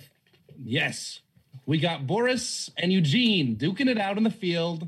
He's thrown a left and he's thrown a right. It's it's good stuff. Um, uh, how was that for your? Dude, sport, this is right? Basketball. You're mi- you're mixing your metaphors I... here, but I kind of loved it. So uh, as you said, we've got another Tchaikovsky opera uh, versus uh, my good friend Mussorgsky uh, going head to head. Uh, I think Onegin uh, initially enters the battle on a much better uh, footing, certainly than Iolanta, but but against Boris at first blush, I think that it's got a lot of advantages. Uh, it's arguably the most well-known Russian opera outside of Russia, and it's undeniably a masterwork in a way that Iolanta is not. Um, it's a great deal more personal than many of Tchaikovsky's operas, uh, mostly because you really feel the composer's voice through kind of the avatar of uh, Tatiana. Uh, and, and you feel like he's speaking through her in a way that's really, really unusual, I think, not just within Tchaikovsky's uh, canon, but, you know, um, through any opera composer. Uh, and it's, I would call it not just Tchaikovsky's best opera, but he, also his best work, period, quite frankly. Um, and it's also, interestingly enough, his most uh, Russian-sounding work, uh, heavy square, scare, uh, scare quotes there. Um, it uses uh, some non-Western modes and rhythms, uh, which is something you miss in a lot of Tchaikovsky. Uh, the story's unusual, and uh, the libretto is put together from a Pushkin story. Um, if you're unfamiliar with Alexander Pushkin, uh, he was essentially the Russian Shakespeare. So you're good on that level. It's a good libretto. Uh, and the quality of text really shines through the opera adaptation. But then, just when you think it's out, we got Boris Godunov in the corner. It's also based on a Pushkin story, uh, which has been lightly or heavily um, edited by the composer, depending on which version you're talking about. Um, where, and I would say where Onegin contains Tchaikovsky's most Russian-sounding music, Boris Godunov, in my mind, is Russian music, at least in the classical vein. It's less popular than Onegin in most parts of the world, but its impact on subsequent Russian composers has been far great, greater than Onegin, especially during the Soviet era. You, you think about uh, composers like Shostakovich, Prokofiev, um, these people who are looking to Mussorgsky for inspiration with how to bring forth the voice of the Russian people. And uh, while Onegin is very personal, uh, Boris is an opera about and for the, the masses, essentially. Uh, there are moments that are just as emotionally re- resonant as in Eugene Onegin, but uh, but it's it's it's politically relevant in a way that we on Opera Box Score, I find ourselves always ask opera to be, especially when we're talking about new works. We're like, oh, it has to, you know, be relevant, be talking about something that's important.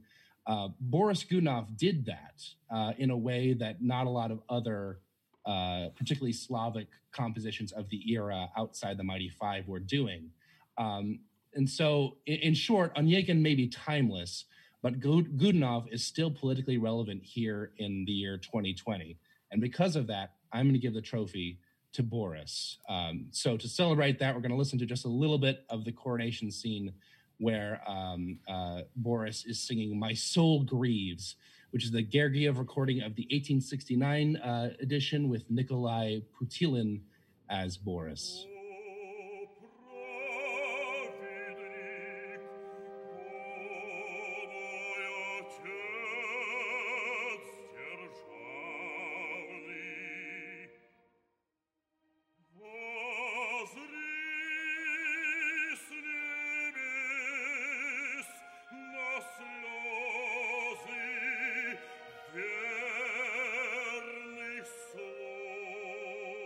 All right, Weston, thanks for talking us through kind of the separating the wheat from the chaff here. Now, now we really start to get serious in these final pairings, Magic Flute and Rosenkavalier, and then uh, Godunov versus Rusalka. Again, both those Eastern Europeans ending up against each other. Yeah, it's uh, that's how it goes in any sort of bracket situation. I'm going to kind of go through these a little quick because really when it comes down to it, these were a lot easier, I think, in my head than the first uh, round. So Magic Flute versus Der Rosenkavalier. They both have humor and irony, but frankly, uh, Rosenkavalier is a more full experience, dramatically speaking. And I think its libretto really pushes it over the edge, as well as the sheer might of the orchestration against just what is essentially a witty little song, uh, songspiel, uh, zingspiel rather. Um, and so we can hear a little clip of uh, just a little bit of humor from the Baron Ochs, Uh, uh, with Kurt Böhm singing uh, the famous waltz um, to give you a sense of that humor that's inherent in the text.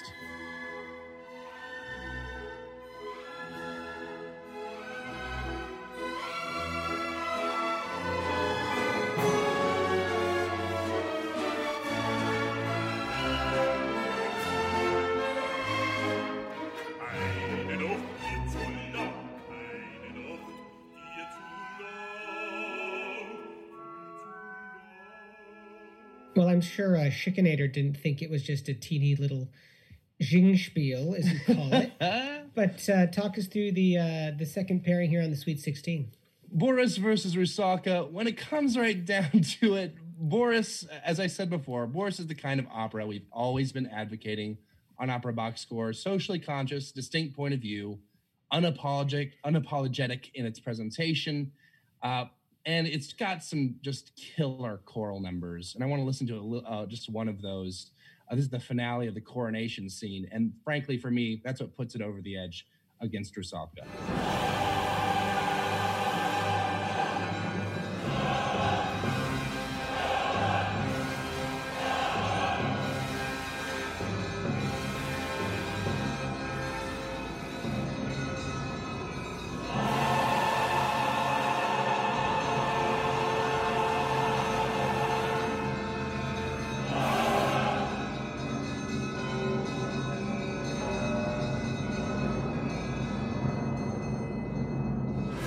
And then last but not least, we want to know, Weston, who is going to get the shot at facing off with the winner of the French region, which Oliver is going to talk about next week. All right. We've got uh, the clash of the titans here. Der Rosenkavalier versus Boris Godunov. Not operas you often mention in the same breath, but here we are. Uh, both of these operas have things to say, um, Uh, trademark, and, and I love that. Both are musically unique and groundbreaking for their respective time periods, and both are emblematic of their respective cultures at the time and place they were created. However, Rosenkavalier, I think, better balances the personal and the political, uh, and the musical world it creates is just genuinely tear-jerking, funnier, and I think ultimately more accessible than Boris, uh, if only for the reason that there are about forty different versions of Boris and like zero of them are definitive. If you want more information about that, you can go back and listen to my Hall of Fame episode on Mussorgsky. Um, and when it comes right down to it, Der Rosenkavalier also has the trio, which we're about to hear with Yvonne Minton again, Helen Donath, and Regine Crespin.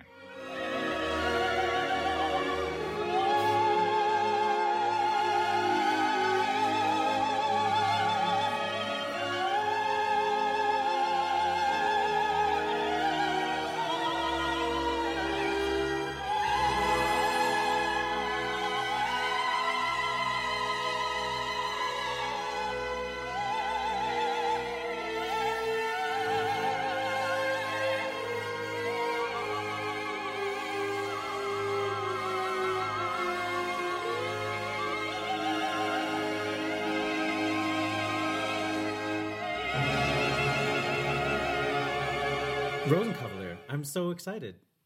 I know. I, it's a big shocker. I mean, no Wagner.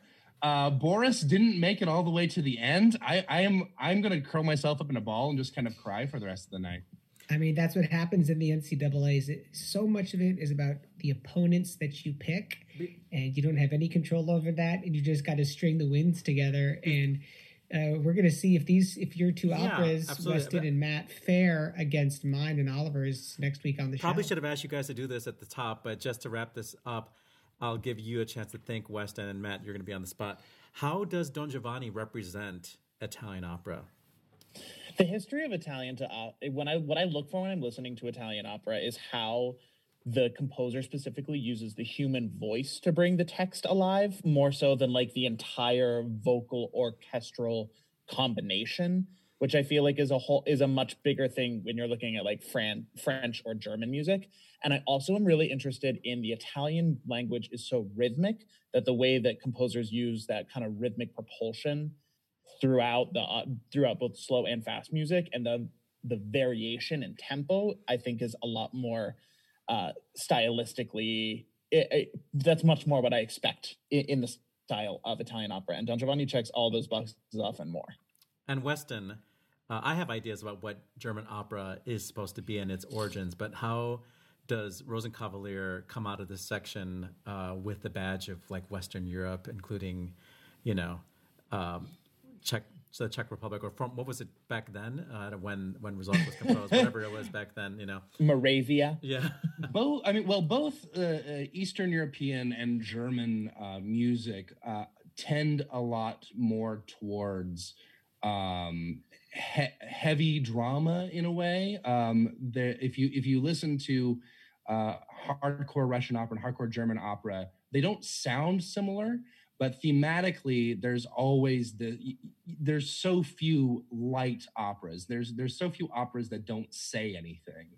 Um, you know, uh, you don't have a light Rossini comedy in uh, in Moscow uh, or in Berlin. Uh, um, and that being said, I do think that uh, Der Rosenkavalier, while it is a comedy, says something about the state of the world that it was created in, and says it in a profound and distinctly German way in how, in terms of how it constructs this massive orchestra with exploring uh, these musical techniques as a part of the unity of the whole musical experience. You're not getting accompaniment to voices. You are getting a complete Gesamtkunstwerk. And there it is. There's my Wagner reference for the day, even though just, he didn't make it through the rounds. I will just say that, um, you know, for me, Russian, I mean, a German opera is about uh, magic and this, like, storytelling of heroes, uh, hero's journey. And um, Rosenkavalier does have that in Octavian, but it also has this nod towards the Enlightenment with this character of the Marschallin. So in, in in certain ways, you know, the Enlightenment is poking through in both of these sections. So go for humanity. Oliver says, go humanity. Yes. That's the quote for this episode. All right. France versus English-speaking countries next week. I'm looking forward to it. It's going to be a real clash of the titans. Oui. This just in. The two-minute drill. All right, listen up. Here's everything you need to know about what happened in Operaland this week.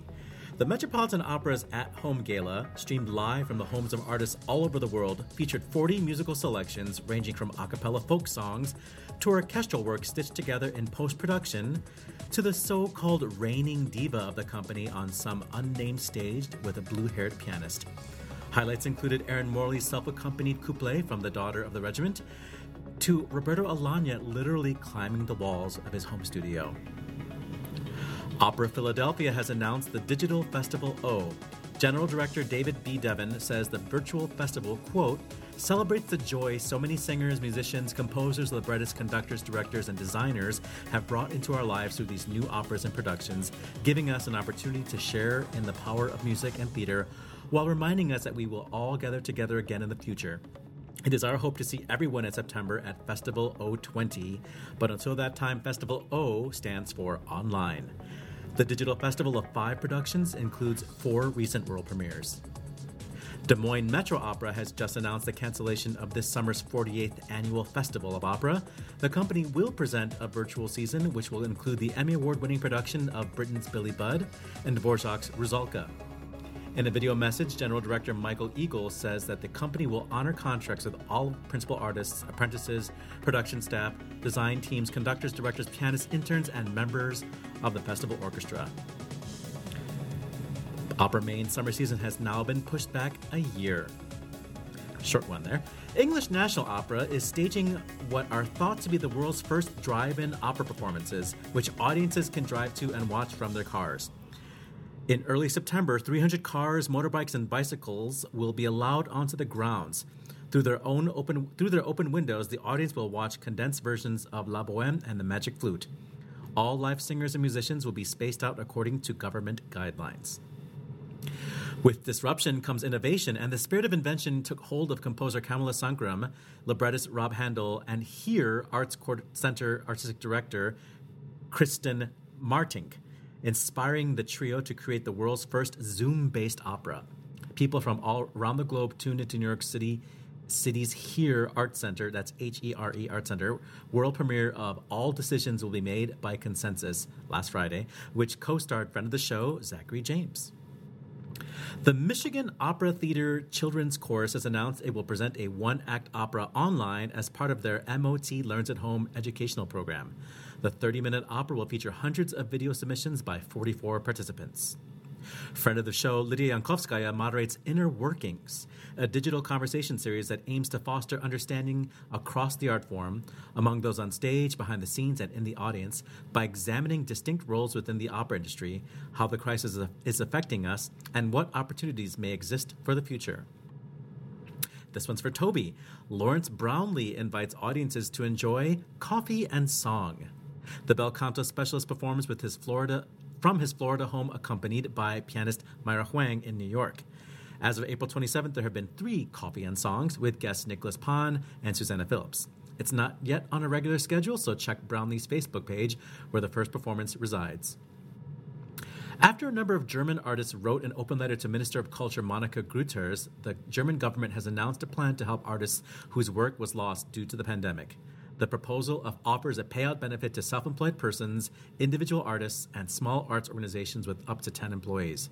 As of April twenty-second, Monika Grütters has not replied to the open letter. Sopranos Sandra Radvanovsky and Carrie Alkema have teamed up to launch a new show entitled Screaming Divas. The program has been billed as two best friends stuck at home and wanting to talk about all things while drinking a cocktail. Screaming Divas will be aired on Instagram, Facebook, and YouTube. O B S would like to go on record as ready, willing, and able to do a crossover episode. The City of Birmingham Symphony Orchestra has invited National Health Service workers to attend concerts for free. five thousand tickets will be put aside for a variety of concerts from the current season and beyond. With around ten percent of the chorus members themselves working for the N H S, the initiative is a public acknowledgement of those working tirelessly to help others. Exit stage right. Soprano Arlene Saunders has died of coronavirus. She performed two seasons at the San Francisco Opera. In nineteen sixty-seven, she appeared as Freya in Wagner's Das Rheingold, the title role in Charpentier's Louise, and Marguerite in Gounod's Faust. The American soprano also performed at La Scala, the Met, New York City Opera, and was named Kammersängerin at Staatsoper Hamburg, Staatsoper Hamburg, which became her home opera house. That story comes for us comes to us from San Francisco Opera. Peter Jonas, ex or Jonas, ex-intendant of Bavarian State Opera, has died at age seventy-three from cancer. Jonas was an innovative arts administrator who served as the head of English National Opera and the Bavarian State Opera. Friends and colleagues report that Donald Miller, the creator of the Voce Vista program and author of the book Resonance in Singing, as well as being a scientist who taught and inspired many singing teachers, has passed away on April twenty-second. And on this day, we are recording on April twenty-seventh, it was the sixteen thirty-seven premiere of Cadmus et Hermione by Jean-Baptiste Lully, followed by the seventeen twenty premiere of Handel's Radamisto, the premiere of Gounod's Romeo et Juliette in eighteen sixty-seven, and the premiere of Jules Massenet's Le Roi de Lahore in eighteen seventy-seven. Plus, we celebrate the birthday anniversaries of composer Friedrich, Friedrich von Flottau, born in eighteen twelve, and American soprano Judith Blegen, born this day in nineteen forty. And that's your two-minute drill.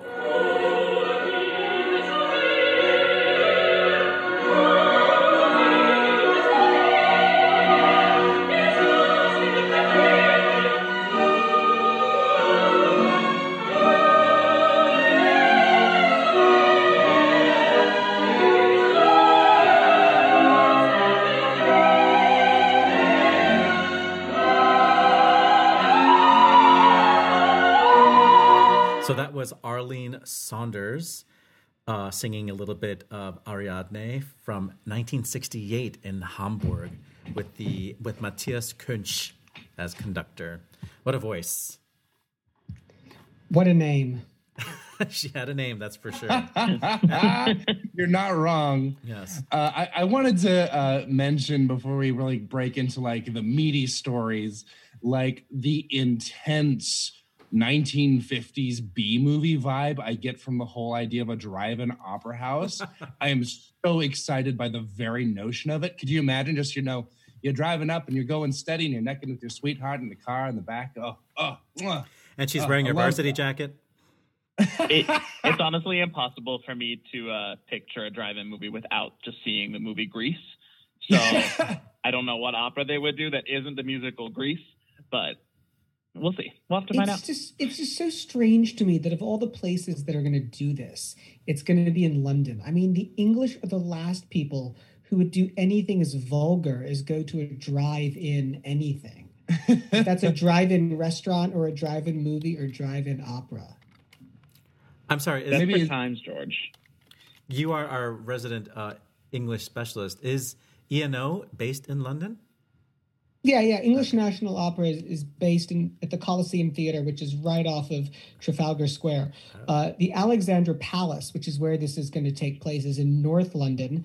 It, it's a big field, basically. And yes, like you can fit three hundred, you know, tricycles and petty bikes and um, whatever know, they drive in London, really. Well, it's on the wrong side of the road, right? So I, I don't know. I just, I'm waiting for the first American company to do this because this actually could work well in the U S. Hmm. This screams a California opera company, you know, L A. Yeah, you would definitely have to. They, they just have to find a venue where you can see through all the smog in L A. So the big story, of course, is the Met Opera at Home Gala. And, um, I'm, you know, I'm conflicted in that, you know, we are definitely advocates of, of artists being paid. And so we have a little bit of, we take issue with the, how the Metropolitan Opera uh, announced the cancellation of the rest of their season and how some artists found out when the general public found out. At the same time, many of the people who performed uh, on Saturday are artists that we love and we're so excited to snoop and see what their homes look like, and to hear how they negotiate this very challenging circumstance of, you know, either A, not having an accompanist, or B, um, accompanying themselves, or C, working with a, you know, a pre-recorded track, or D, just saying to hell with it, and I'm going to invite a pianist over to my house because that's the most dignified way to do this, which some did. Um, I watched the entire thing, and I posted. Dang, Oliver! I, I, I did po- too, and I posted Jeez, on. Our, I watched it. Yeah, I watched it yesterday. I posted on our Facebook page a little cheat sheet for who performed when and what they sang, and highlights for me, uh, just like in terms of musical, musically satisfying, were uh, Erin Morley accompanying herself on Chacun le sait and playing very beautifully, mm-hmm. I must say, and like adding a high F or whatever high E at the end of it. Uh, Matthew Polenzani, friend of the show, uh, self-accompanying "Oh Danny Boy," which was just so tender and just the right amount of, you know, sweet, really, really, you know, mixed head voice singing that just made it really sentimental sounding. Uh, I really love Nadine Sierra. I feel like she is the right age bracket and the right, right. Gen- generation to understand how the technology works. And she had a pre-recorded track, and she stared right into the camera and acted as if her computer was Rodolfo. And it was so believable. Not, not many people succeeded in, you know, giving a comfortable dramatic presentation, but she did. Mm. Well, uh, Oliver, her, talk her us through the... Like- Hold on, I'm, technical... I, I, I'm almost there. I'm almost there. And then uh, Gunther Groisbuch uh, accompanied himself in an aria from Die Schweigsame Frau, which I'd never heard before. And he also has a beautiful like at-home studio, and um, he's just a very handsome and guy. And, he like, plays a mean accordion, doesn't he? Uh, Oliver, talk us through the the technical scope of this, right? Because now basically that we've made these little T V studios in our rooms. Every day of life is just basically a tech rehearsal. It's all about lighting. It's all about audio. We're struggling with the same things on this show that others are struggling with out there. But talk us through the, the range of technical setup and success and failure from the Met Gala. Well, I'll say that um, the New York Times did a very careful article about this, that, and they're probably better at describing what the setup was better than I am.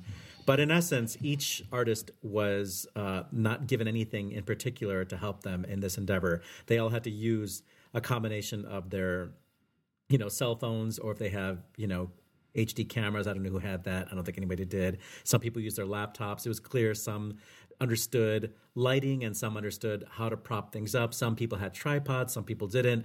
I mean, like I said, my we, favorite was uh, uh, Lizette Oropeza. Uh, she had her accompaniment accompanist on the T V behind her, so yeah. You could see them play. I thought that was that was a brilliant. That was brilliant. Move. Yeah, uh, like I said, Nadine Sierra uh, had almost nothing to help her. She just sang right to her laptop, and it was one of the more successful ones. And then there were people like Roberto Alagna and his new wife, Alexandra Kurtzak. Oh my Kurtzak, gosh, it was pure chaos. Who had, like, clearly had a camera set up on a tripod. I don't know if it was their laptop or if it was an actual camera, but they invited an accompanist into their home, and they used their home studio as a stage. And he literally did all the staging you would do in an opera house. And it was balls to the walls singing. And he used home props.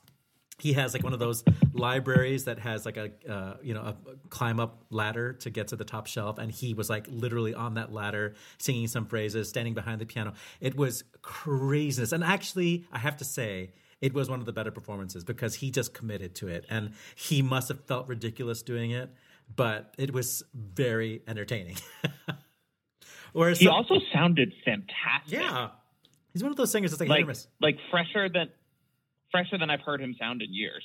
Mm. Um, Angela, and, uh, the, getting to go on. Well, and also just like getting to do that duet was clearly very sentimental for them, since that was the show that he met his current wife, Alexandra Kurtzak, doing. Yeah. So they were have in it to have a blast, and you couldn't help but be swept away with them. Yeah, but also, but also sort of funny is that uh, Angela Georgiou gave only a spoken contribution. She like said, good luck to you all, or whatever, at the very beginning of it. And uh, she didn't sing. Um, which was interesting because that's also an opera that they performed together and recorded together, Roberto Alone, right. when he was married to Angela Gheorghiu. And there was also some other couples that are now divorced that appeared separately, like Stephen Costello and Eileen Perez and um, I forget who else, but they're, they're not the only ones that like now have new spouses that were performing. Um, anyway... Um, I have to say that some singers who I was really looking forward to hearing maybe did not negotiate the circumstance as well as others did. So their performances were sort of lackluster. Uh, but I was really happy, um, yeah, for performances like Günther Graisbach and, um, you know, who just found the right level of like intimacy and sang beautifully and had enough distance from the camera. Mm-hmm. I think that's sort of what you're asking, George, is like, how do you, you know, how do you account for that this software does not like silence? And I think in all, across all platforms, whenever there's silence, the mic goes mute. So, you know, classical music is music that actually has a lot of silence. That's part of the fabric of it. And when it goes silence, the sound just goes away. And then it takes just a little bit of a little bit of time. There's a delay for when the microphone realizes, oh, they're making noise again, and turns back on. So that's that's a tricky thing to negotiate. I'll also say that yeah, some people... Some people had their uh, piano tracks on some kind of device, like Elena Garancha had it on like an iPad or an iPod mini. And she had a little bit of time. She needed a little bit of time to like pull up the track and press play, and it didn't start right away. So she just like pressed it and just sort of like looked in the camera until it started up. And like those little things like are, uh, you know, re- really felt homemade, you know. And it was like truly live streamed. Yes. Well, there was some pre-recorded stuff, like there was orchestra tracks that they all, you know, the orchestra members contributed their part, and they had Vop to be... Vapensiero. Yeah, Vapensiero and the Prelude to Lohengrin, which was actually amazing. Um, yeah. You know, uh, Yannick Nézet-Séguin conducted, and they all contributed their individual tracks, and it was it came together, and it sounded really professional. But that could not definitely have been done live. That had to be done ahead of time. No, absolutely. That was, that was edited together in post. I honestly thought... I also wanted... Uh, Shout out some props to, I thought Renee Fleming's Ave Maria was a oh, yeah. really beautiful choice, even though it's not necessarily a, uh, even though it's not necessarily like a an aria that works well with the Zoom for the for the reasons you were saying, because it has a lot of stillness, a lot of quiet. Um, but just, I was really drawn into the intimacy that she was able to create in that moment, uh, and, and I found it really stunning in. Uh, It's stunningly emotional. She, uh, she, um, Nadine Sierra and Anthony Wealth Costanzo seem like they've had a lot of experience in front of the camera, so they're not nervous about that aspect of it. And it was right. interesting to see like some real seasoned artists like Jonas Kaufmann, who I adore, just look a little bit awkward, you know, singing to a camera. And and I mean, it's a whole just, other art form now, right? It's the whole game has changed. And not just the singers, too. If there's one thing that the Met Gala taught me is that uh, the the Met needs a hype man who is not Peter Gelb. Oh, my God. You know oh, what my I goodness. mean? Oh, God. Every it was moment. like your older uncle who it was like your older uncle who won't stop interrupting you at Thanksgiving dinner. Uh, and so pronouncing awkward. things wrong. And his lighting was so terrible. He looked like he, had, like he was going to drink blood after he was done. Like it, was, it was really He not... kept saying unique Nizé. U- unique, yeah. uh, instead as the uh, the new music director. And he also called, he also called Anna Netrebko the reigning diva of the Met, which is so insulting to all the other people who actually participated in this thing. Her, yeah, she didn't even show up. I know. Her and Yusuf had pre-recorded something from I don't know when. It's not clear when, but they were like at on a stage uh, with a pianist, you know. From my um, f- from my research, it, it seems like she. They they were combining their their duties for the Met and for the Wiener Staatsoper, which wow. is doing something similar this week, and so those were recorded at the uh, the Austrian National Radio. No, that makes sense. They live uh, in Vienna. Those were mastered very nicely, unlike most of the other pieces.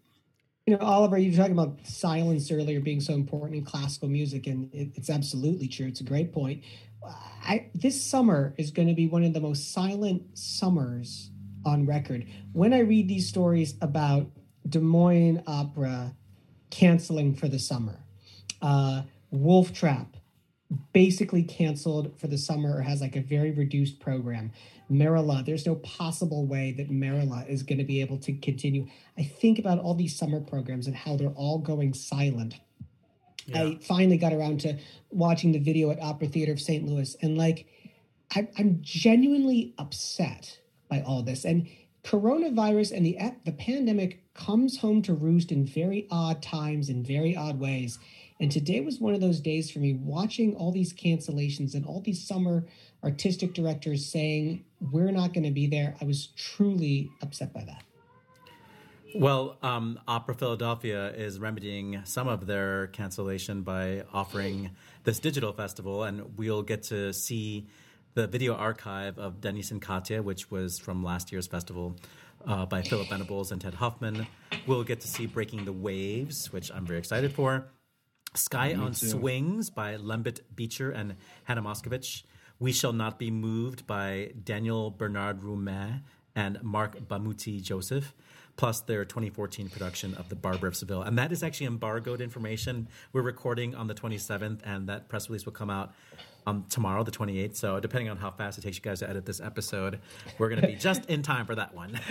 Well, you know, David Devan in Opera Philadelphia, David Devan, he, he can do no wrong. Uh, he, everything he touches turns to gold. This is just one more phenomenal idea that he, with an incredible t- team behind him, is going to turn into reality. And to say that Festival O stands for online, pure genius. And speaking of uh, pure genius and things to be excited about. Oh, thanks, Screaming... Weston. Appreciate it. uh, Screaming Divas sounds like the best thing that's ever happened in the history of all time. Uh, I desperately want to see Sandra and Carrie just like getting a little bit tipsy together, just talking about whatever comes to their heads. And that's what I desperately want this to be. I'm so excited for it. Yeah, I watched the first couple minutes of it to prepare for the show, and I did not X that uh, that window out when I was done, so I can come back to it and, sit and finish the rest of it later. I was waiting it, until after the recording to go for it myself. Um, so it looks to be wild. uh, Des Moines uh, announced the cancellation of their season today. And as a result, we will get to see that Billy Budd that we talked about with Zachary James um, a couple episodes ago, plus the Rusalka, which he was in. Uh, there are more productions that are going to be released, um, but those are the two that I'm very, I'm looking forward to. Did anybody watch the, uh, what's it called, Decisions Will Be, will be Made by Consensus?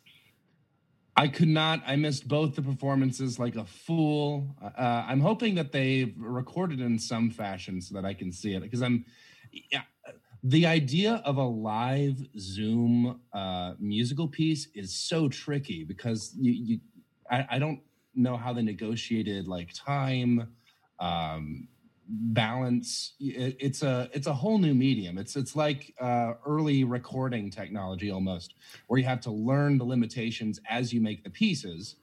And if this goes on for much longer, it would it'd be really interesting to see the development of the music as it relates to those pieces. Like, you know, for example, early recorded songs uh, tended uh, once once they figured out what the limitations of the technology were, they started composing in a range that was more um, uh, m- more easily picked up by the early microphones. And, uh, um, they began adopting various uh, increased orchestra sizes from just going from a ca- piano accompaniment. And uh, so, from a musicological standpoint, I find it fascinating, and from an artistic standpoint, um, I.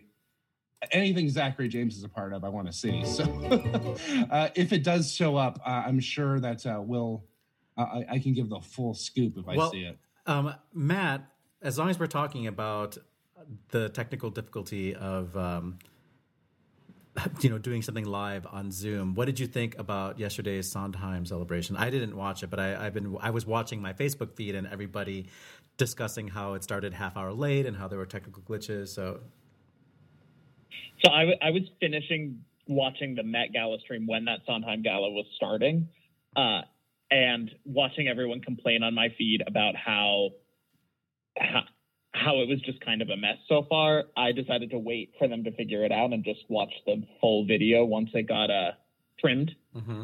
So I haven't actually seen the whole thing yet. I've only seen some clips.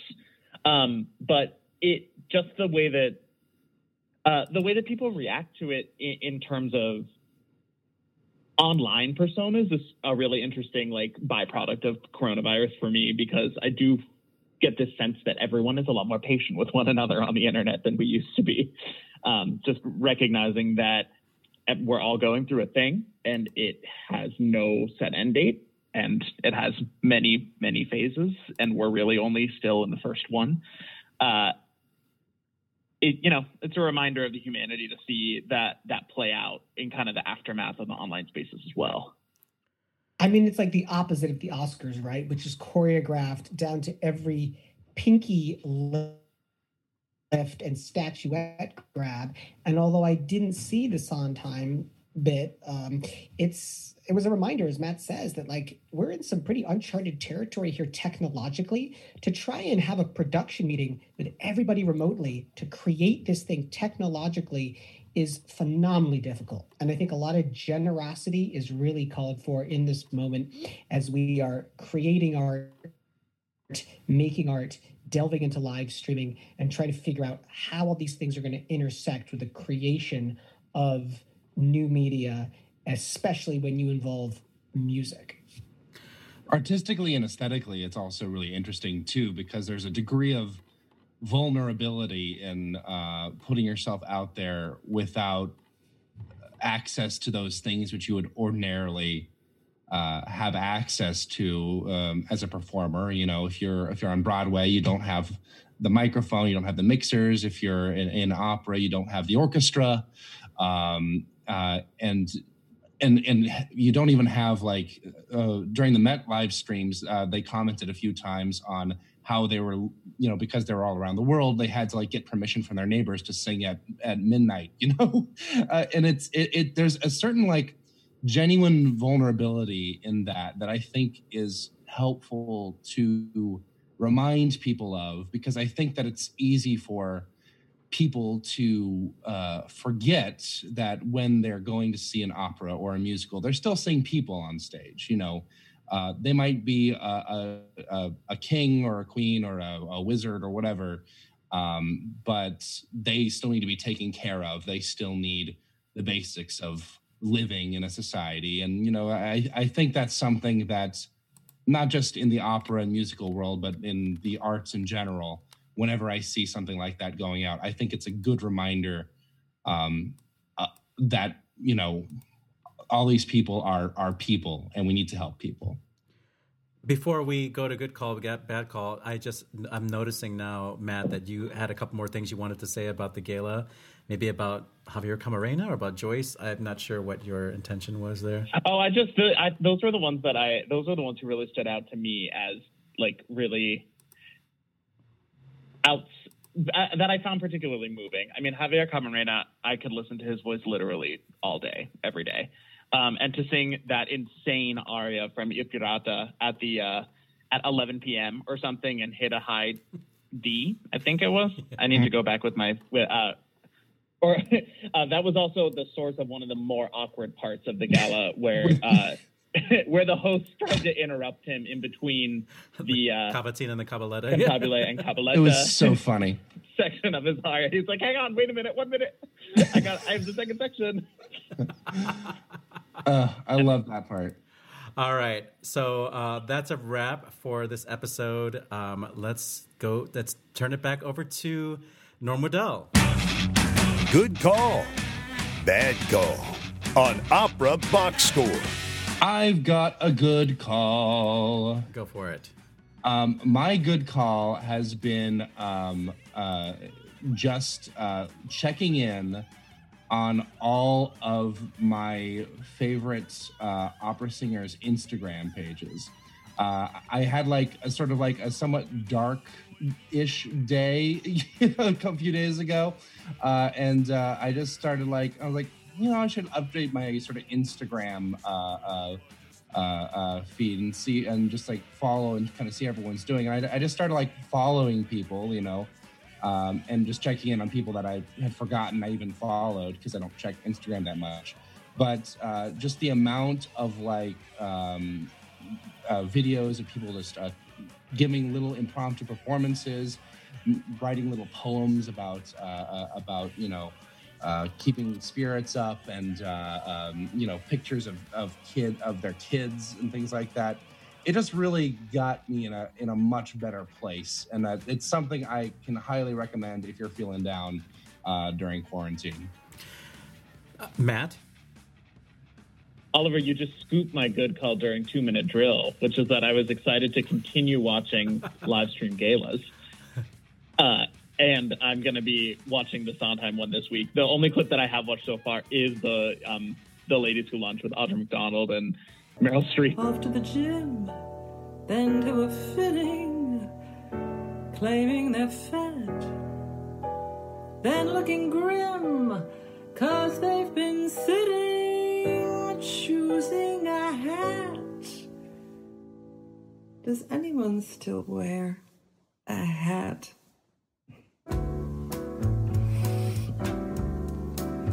I'll drink to that.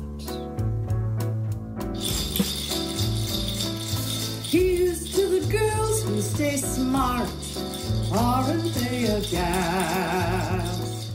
My Good Call is something that you might have seen uh, on social media that came out the day after Donald Trump suggested we might try injecting disinfectant into ourselves or sunlighting. Oh, I know exactly what you're going to say. I there's love a, this There's a video called Trump Recommends Injecting dis- Disinfectant to Cure COVID nineteen, comma, but it's a Mozart recit. Almost a cleaning, because you see it gets in the lungs and it does a tremendous number on the lungs, so it'd be interesting to check that, so that you're gonna have to use medical doctors with it, but it sounds, it sounds interesting to me. So we'll see, but the whole concept of the light, the way it kills it in one minute, that's, uh, that's pretty powerful. I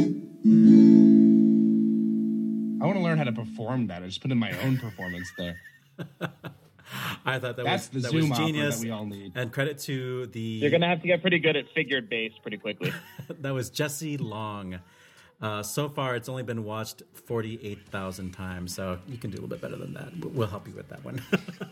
That's it for this week's edition of America's Talk Radio Show about Opera. Our announcer is Norm Waddell, voxer shorts dot com, V O X E R S H O R T S dot com. Our theme song is Vodka Inferno, written and performed by the Diablo Swing Orchestra. On Facebook, search for Opera Box Score. Be sure to share and comment on our posts. On Twitter, we're at Opera Box Score. And this podcast version of our show is available wherever you get your pods, making it really easy to share with your friends. The creative consultant for Opera Box Score is Oliver Camacho. Thanks again to our guest, Benedikt Kristiansson. For Matt Cummings and Weston Williams, I'm George Cedarquist, asking you to continue the conversation about opera through your face mask. We're back with an all-new podcast next Tuesday, May fifth, with a Mother's Day tribute, plus more opera news, more hot takes, but fewer April showers, more Mayflowers. Join us.